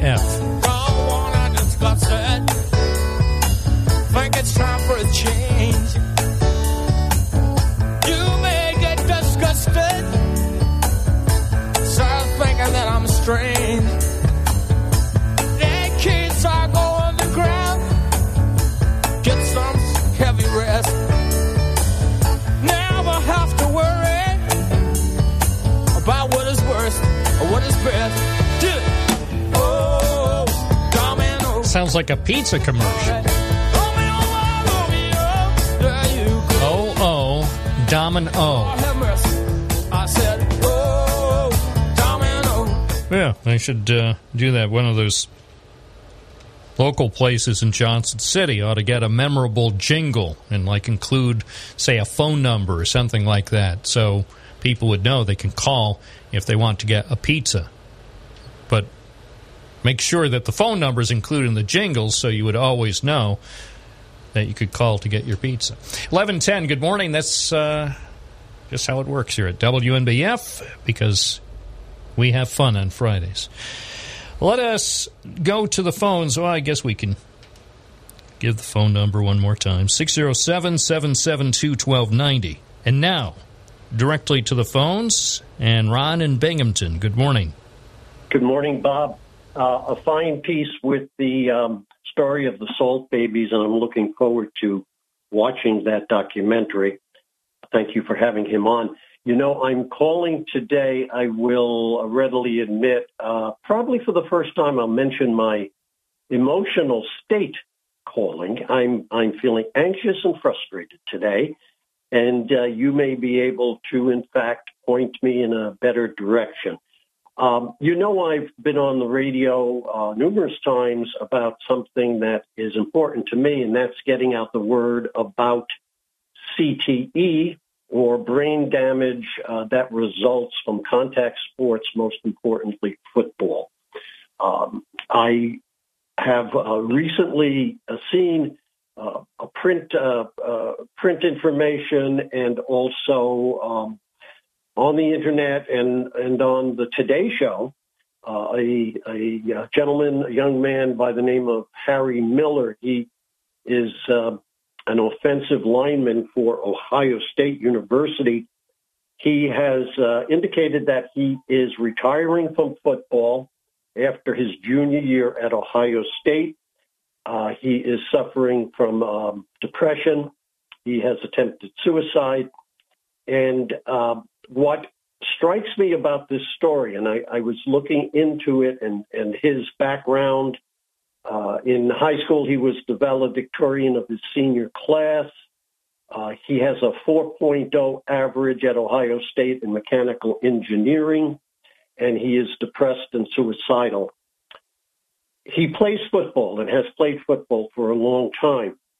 And uh, I've, there is a direct connection, it's been shown, uh, between playing football, uh, the longer you play, uh, the greater the chance of having severe uh, brain damage, which cannot be reversed. This is in association with this sport.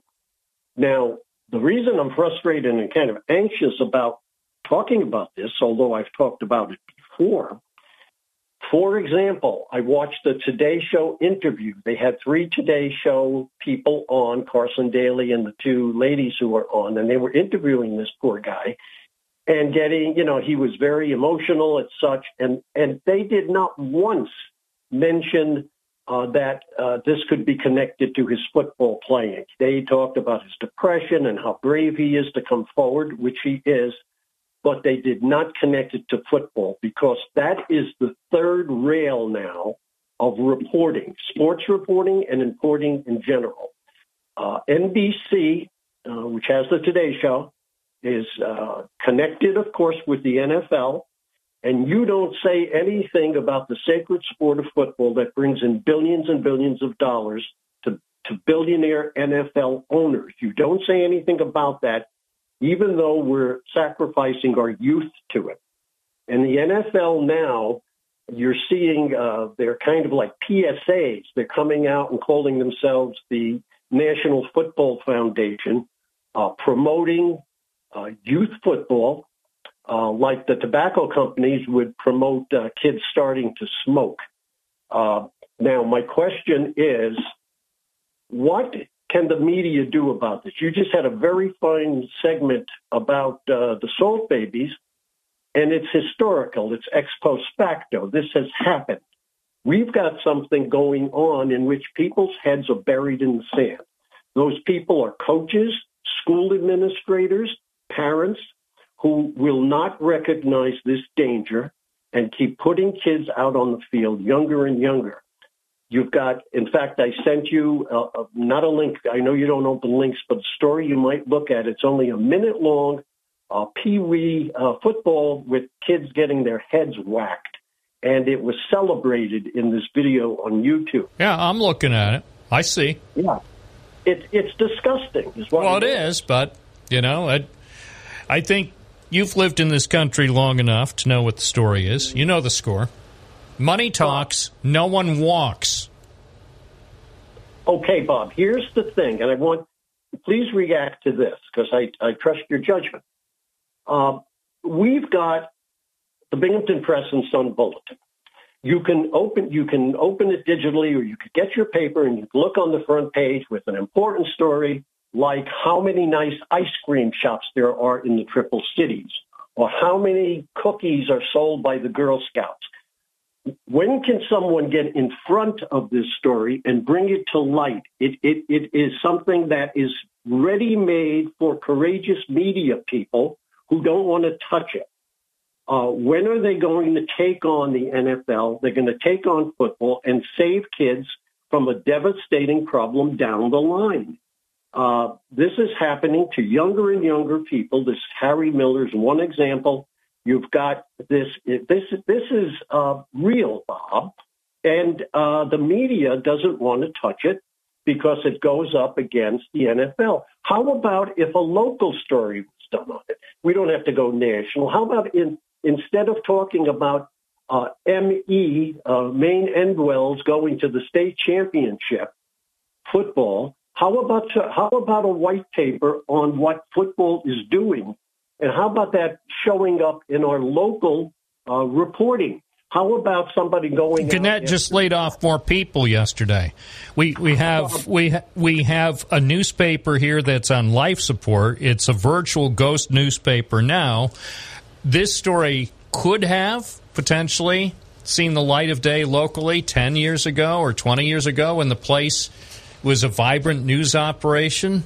Now, thanks to the corporate gurus at Gannett who continue to take uh, hey, it seems once, twice, three times a year they they lay off more people at their properties around the country. So, in answer to your question, when can we expect that to happen in the Binghamton newspaper? Never. Well, Bob, who produces the local paper? Is that not Gannett? That's what I said. you? Gannett. Gannett. Call Gannett in McLean, Virginia, and ask them. You can't call Gannett in Binghamton because nobody in Binghamton is going to answer. Well, I, I shouldn't say nobody. You, I believe. I let me stand corrected. So the executive editor, I believe, if you leave a voicemail for him, he may actually answer your call, but he's not going to be able to give you any any good good news that he's going to be able to put his people on it. I mean, look, he's a good guy. Everybody left. The few people left at Gannett at the Binghamton Gannett unit, wherever it is now. I guess it's more of a virtual unit than a, a real physical unit. But everybody left from the executive editor and the sports writer and the two news reporters.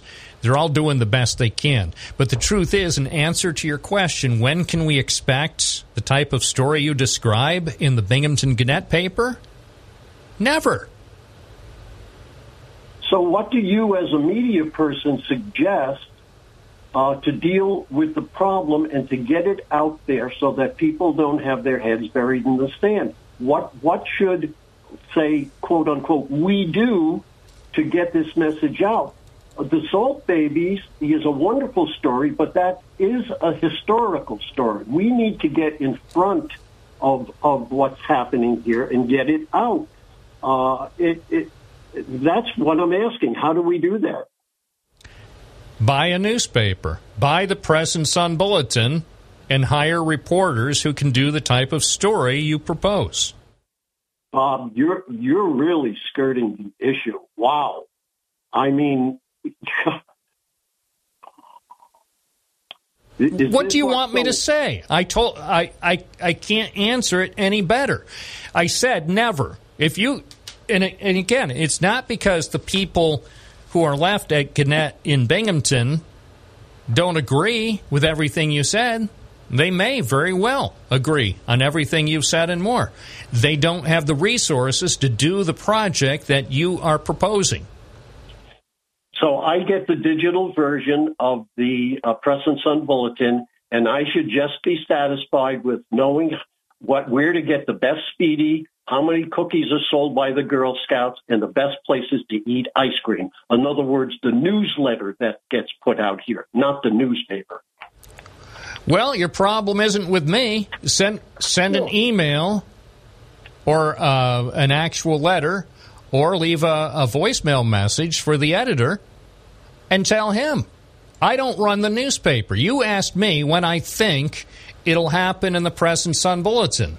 In my professional opinion, it's not because I'm happy about this. In my opinion, given the fact that the resources now at the newspaper are the lowest they've ever been and only likely to get worse. So I gave you an answer you don't like, and yet, as Walter Cronkite would say if he were with us, that's the way it is on Friday, December 2nd, 2022. One last thing, Bob, and then I'll get off. Uh, as you probably know, I have had over the last six months guest columns in the Sunday paper on football and uh, the dangers to the brain of our youth uh, with football. So I've been, I've done what I can. I get into the newspaper. Now we only have an editorial page once a week now on Sunday, and virtually nothing is local. Everything is fed in from Gannett or whatever. So how about you know, I I I don't know. I said I was frustrated and anxious about this call this morning, and you can see why. Uh, uh, people are being harmed by something, and basically, uh, no one is fighting it. Well, again, you know, call, then call Gannett in McLean, Virginia, and tell them you want resources put back into the Binghamton Press and Sun Bulletin so they can report on important stories like this. Well, I because will do that. because the the resources again, whether you like it or not, the truth is the resources to do the type of reporting that you believe should be done right now here in Binghamton, those resources are not available. So the people who do work in any capacity for Gannett here in central New York, they can't control that.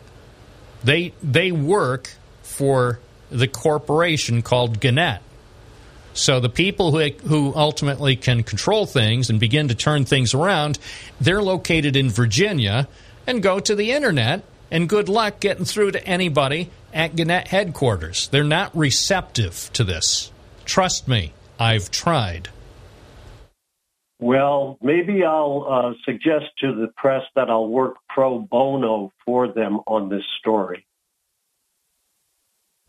Suggest it, and then I'll I'll be anxious to see what your report is. I'm not, you know, I take this issue very seriously, but I I will anxiously await your report in an upcoming Sunday edition of the Press and Sun Bulletin. Okay. It's an important topic. I'm sorry. I'm sorry. I can't offer you anything that that is more optimistic about a Gannett newspaper in any town, whether it's Binghamton or Des Moines, or Green Bay, or Rochester, or well, I'm or, or, or anywhere. You know, I mean, again, it, there's a situation now. We're days away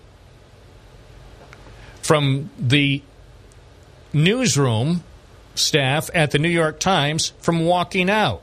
If they don't have a contract by next Thursday, they're walking out. More than a thousand employees just sent a letter to the publisher of the Times and to the company's CEO that they're walking out on uh, Thursday next week if they don't have a contract. Now, if the New York Times is facing a worker walkout in less than a week, and you've paid attention, Gannett yesterday just announced that they're cutting 6% more of their employees, which, as I told someone last night discussing it, you know, 6% of nothing is nothing. I mean, it's next to nothing. But whatever's left of, of the scrap heap of Gannett's enterprises, more than 200 papers across this country, they're going to be treated to further cuts. And the people, the good people at Gannett, including those here in Binghamton, those who remain, are going to be treated by corporate to a week unpaid furlough at the holidays.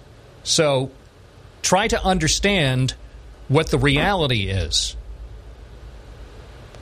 Well, Bob, I, I, I, I understand that, and I understand that we have, you know, Eisenhower spoke about a military industrial complex. We apparently have an NFL media complex, and uh, this story is not going to get out for reasons other than, uh, you know, the uh, lack of, of staff at papers. It's Well, then the call NPR. Maybe NPR is better positioned to be able to do it, but even NPR is reliant on corporate underwriters. Fortunately, NPR, the last I knew, doesn't have the NFL as one of its on its roster of underwriters. So maybe NPR. Well, yeah, call WSKG Public Media. And Brian Frey was here. Um, the TV station doesn't have a, a daily news operation, but the radio station does. Call WSKG Public Media. They have reporters who may be able to do a story about the potential inherent dangers of football among very young people in Binghamton. Call WSKG. Well, WSKG, or I should say public TV, did do a wonderful uh, documentary called League of Denial about the NFL's cover up of CTE. It's out there on YouTube, and anyone listening uh, this morning, if you want to follow up and see something on this, go to YouTube and put in League of Denial, and you'll see the story about how the NFL is persisting uh, in um, keeping this, this story from getting out, squashing the story. So, um, but thank you, Bob. I, I'm grateful for being able to speak about it on the air, and uh, uh, I appreciate it. Yeah, and it appears um, that actual documentary was produced by Frontline and uh, then was initially broadcast on PBS nine years ago. So WSKG has more resources. They have more working journalists covering regional news, I believe, in, in the southern tier than the newspaper currently does. They have more journalists than we do. So call them. I'm not you know, I'm not passing the buck. I'm saying, you know, I I I am acutely aware of the realities of our journalistic infrastructure that is being dismantled even as we speak. I mean, even yesterday, CNN laid off more people, including um, Martin Savidge, who has been with CNN from the beginning, with the Ted Turner era, and laid off uh, the woman who's been hosting, anchoring their uh, morning news program on Headline News, who'd been with the network for 21 years. So it's bad all over, man. And I see no indication, at least in the short term, that it's going to get any better. Well, thanks for your suggestions, Bob. Really, I appreciate it. All right. 1129, this is Bob Joseph. I know. The truth is painful. This is Friday morning where we have fun and frolic on News Radio WNBF 921 FM, 1290 AM, and streaming at WNBF.com. Looking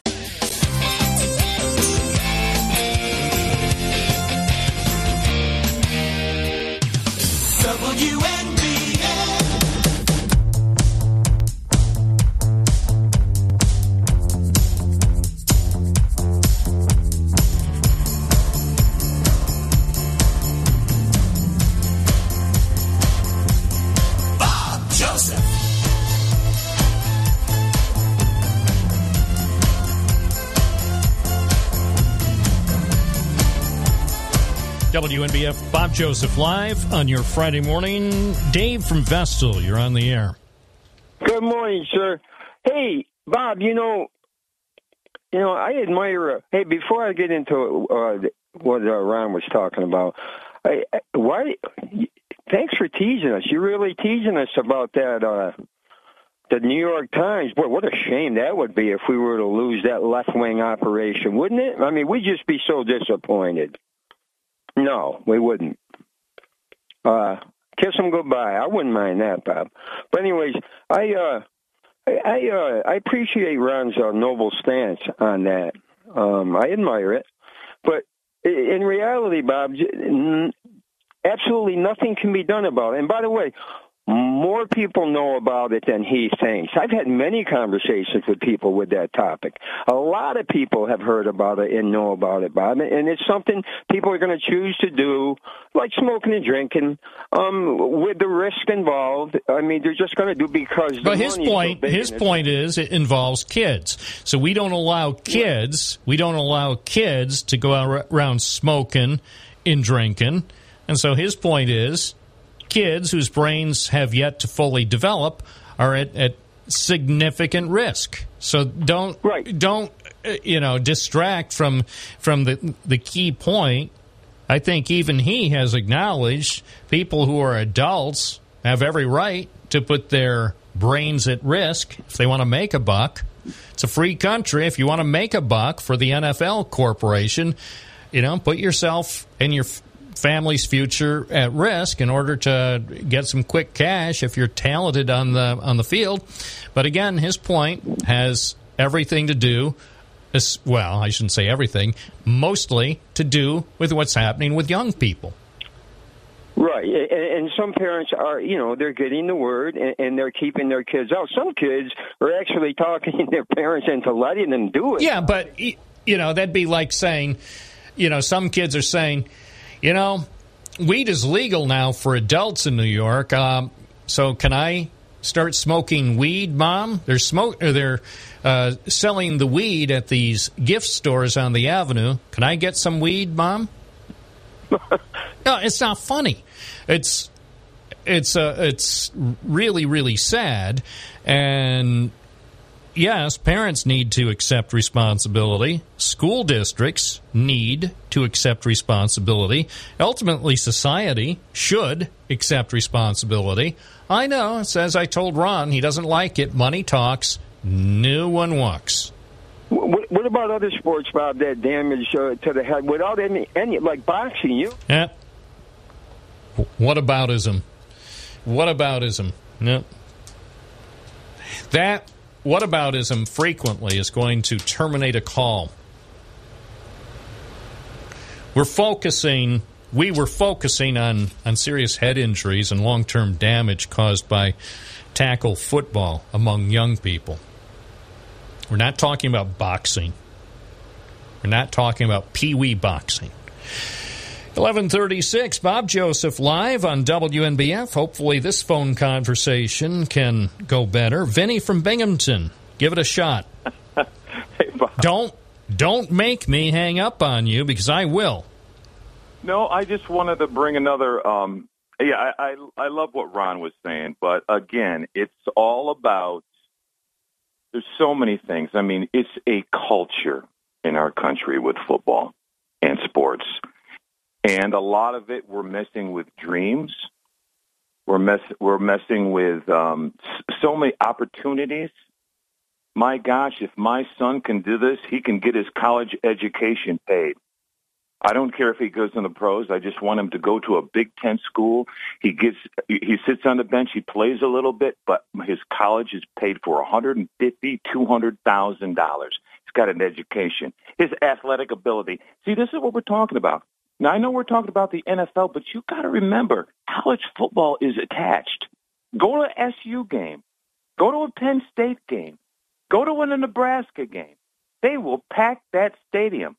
Oh yeah, yeah. Take a look at you know what happens at a Penn State game when they have a whiteout game and and things. I mean, they're lucky nobody's been seriously hurt or killed, as far as I know, at those uh, giant crowds there at Penn State. You know that that'll probably be only a matter of time. But again, there's so much money involved, There and is. and hey, the schools know it, the TV networks know it. It's uh, it's it's huge money now to a degree. College athletes are able to make a share, which is only fair because the, the the the TV networks and the schools have been making billions of dollars off the business. So yeah, finally, it's high time that the people who are putting themselves at risk and who are the stars of the show are at least getting something. Right, and I mean, look at the look at the price of these these uh, these teams of uh, of the NFL if you want to buy. it. But I mean, you and then when we get down to the high schools, my gosh, if you go down south, that's another religion. They've got stadiums that high school stadiums, half a million, a million dollar high school stadiums. That's this, and and I think what else is behind it, Bob, is this is a venue where I don't care how much money you have. I don't care what, what color you are. I don't care what your religion. If you can play this sport, you're playing. It brings people together, believe it or not. Well, I know, I, I'm, and I'm not criticizing that. That's Oh, no, no, great that we have, you know, there is one thing left in this country, Mm-hmm. maybe not the only thing, but about the main thing left in this country that does bring us together tends to be sports, college sports, college football, the Super Bowl. Those are the. I mean, look at, at church attendance. Church attendance across the country continues to plummet, and yet sports attendance and sports revenue continues to grow. So, i- you know, people, people, as they say, people vote both with their feet and also with their wallets. And clearly, people place a, a higher priority on, you know, at the altar of the sports gods. Yeah, and, and uh, there was an. Uh, I think it was on um, Thanksgiving. They showed one of the Buffalo games. No, there was a there was a segment on one of the sports shows I was watching, and they said, you know, the, the uh, Thanksgiving moment, what was nice, and it showed Buffalo game, and there's a little boy up in the stands with a sign, you know, hey, can I play catch with you? And so one of the Buffalo players goes over, grabs this little boy, brings him down. He goes, come on, let's go on the field. So they run out, and he's just running. And he goes, you know, he goes on down there, and the player throws the ball to him in the air. He catches it, and then he throws it back. Just that spot. It's amazing. Yeah, reminds me of uh, Mean Joe Greene and his uh, TV commercial, his fabled TV commercial for some sort of uh, delicious carbonated sugary beverage that's good for kids. So, you know, I mean, it was a heartwarming commercial. You know, I hey, I'm sentimental too. Maybe I work as a talk show host, and maybe I am a journalist, but that doesn't mean I don't get sentimental when I see certain things. I see lots of things that tug at my heart during coverage of sporting events, whether they involve kids or adults. I mean, yeah. And let's face it, there there are some very important life lessons to be taught in the world of athletics. I agree, Yeah, my- and and the fact that, that that we can be brought together is good. Y- Yeah, and and, and I'll tell you, I think my my personal thing, I wish we could uh, attack. I know about the head injuries, but a lot of these athletes got to realize you're in here to get an education. Not many people are going to make professional football or professional sports. You've got to get your education. You've got to get something. Girls usually don't have that much of a problem. Guys do because it's the, those dreams. Oh no, no, I'm going to make it. I know, but you might not make it. You might get hurt. No, I'm a, no. You must understand the shelf life is very small in football. That's the main thing. You've got to get an education. You're all not going to come out here and start being sports people. You've got to get the education. That is the most important. Appreciate your call. 1142 News Radio, WNBF, WNBF.com. If you want to have a thoughtful conversation, the number is 607 772 1290. I'm Bob Joseph, live on News Radio, WNBF 921 FM, 1290 AM, and always available on the free WNBF app. News Radio 1290 WNBF. Where news breaks first. News Radio 1290 WNBF.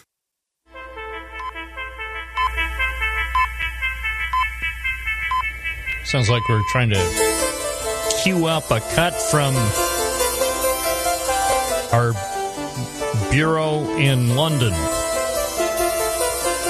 Oh no, it's our bureau in Southampton. Or is it Binghamton? WNBF live at 1144. This is News Radio on a Friday morning.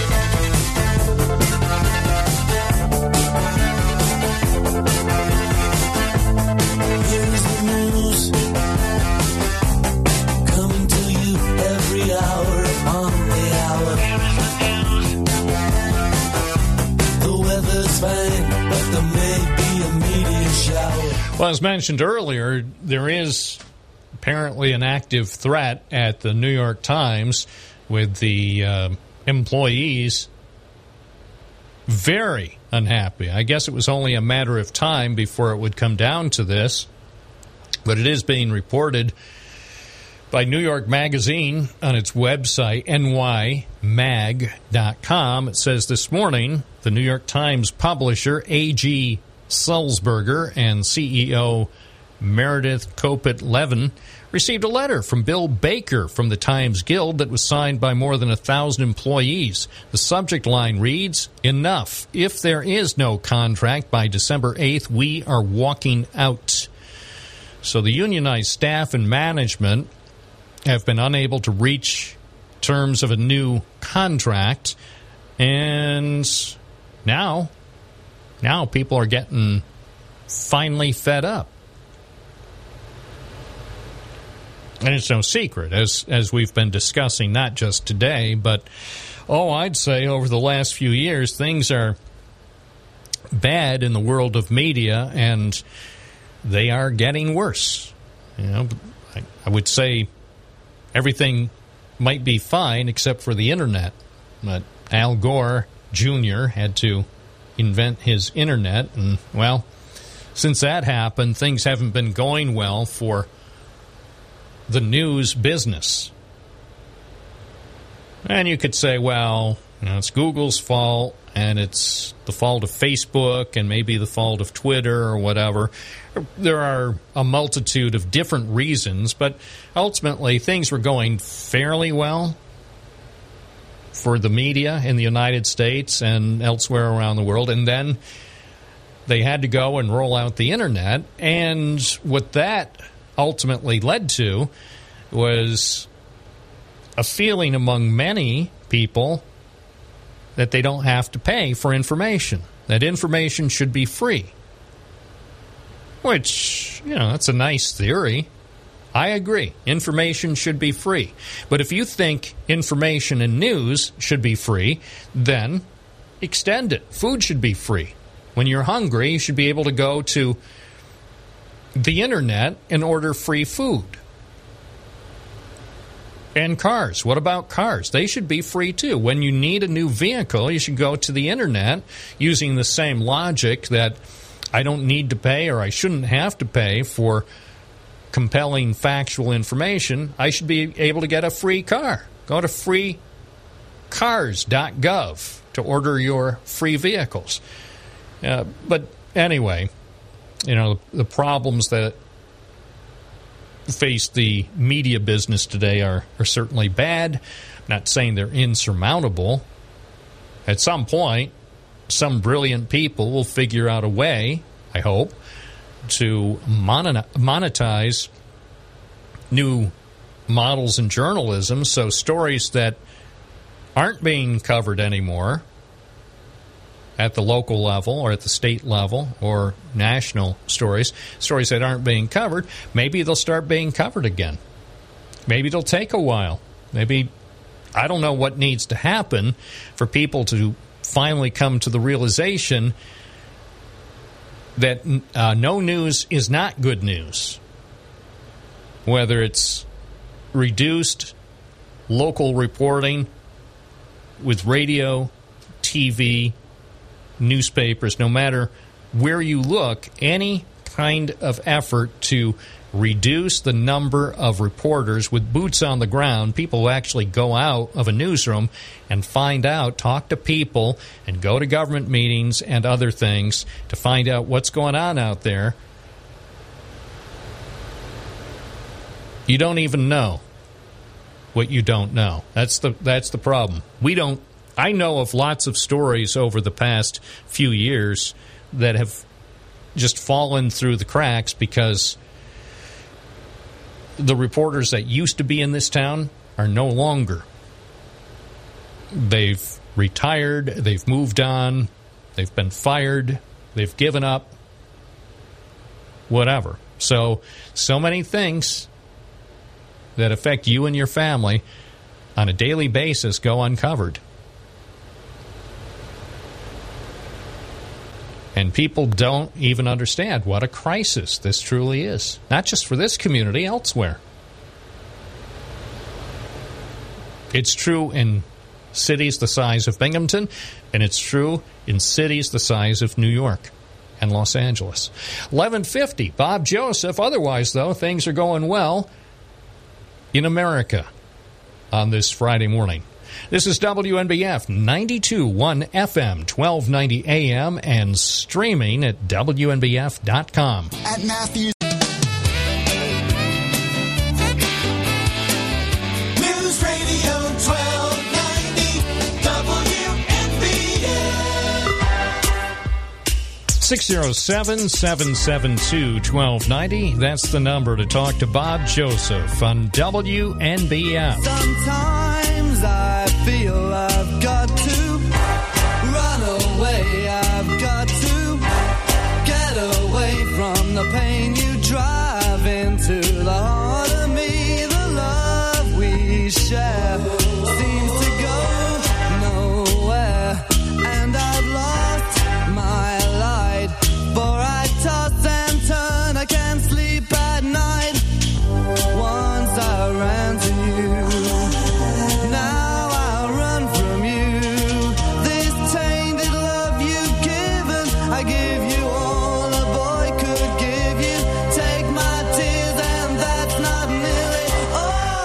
11:53 WNBF Friday morning. Well, President Biden is speaking out after um, some things that have happened lately with uh, public comments by high-profile people. Uh, the president says instead of giving anti-Semitism a platform our political leaders should be calling out and rejecting it wherever it hides. Silence is complicity. That is the message from President Joe Biden. He says, I just want to make a few things clear. The Holocaust happened.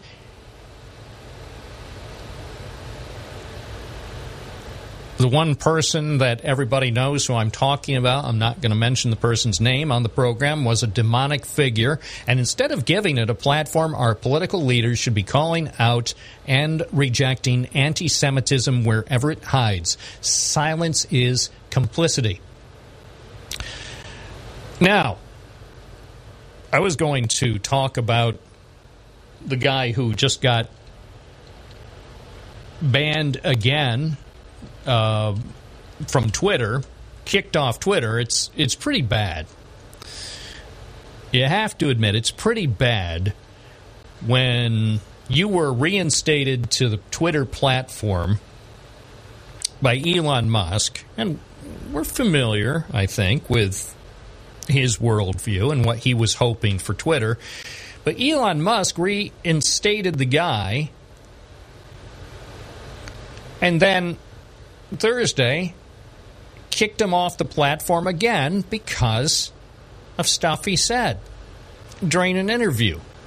And he said basically, this other guy who was talking to another controversial guy violated Twitter's rules on inciting violence. Well, he also, it wasn't just what uh, this one guy said in the interview, it was stuff he posted on Twitter. Elon Musk said, I tried my best. Despite that, he again violated our rule against incitement to violence. Account will be suspended. Now, according to CNN, they were not able to confirm which specific tweet prompted the new suspension. However, earlier in the evening, this person tweeted an alter, altered image of the Star of David with a swastika inside. And then that tweet followed a series of anti Semitic comments made by this well known person, who I believe was a billionaire. Um, and he wound up getting in trouble with business partners because people cannot and will not tolerate this conduct. So again, Elon Musk, even he has some rules that you need to follow on the new Twitter. And people are just, I, I think the bottom line with the person whose name I'm not going to mention today, the bottom line with his antics on Twitter and in recent interviews and other forums, I think it's clear that he does need help, professional help. I think things are spiraling out of control for him.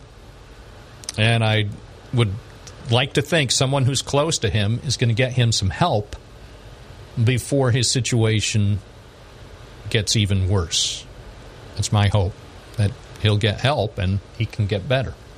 This is Bob Joseph. You're listening to News Radio WNBF. For nearly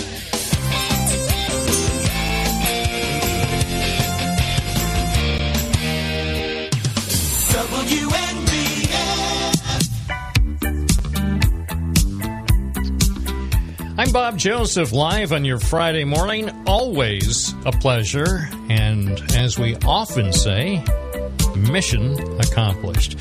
Hope you have a great weekend. I'll be back Monday morning here on News Radio, WNBF Binghamton, and WNBF.com.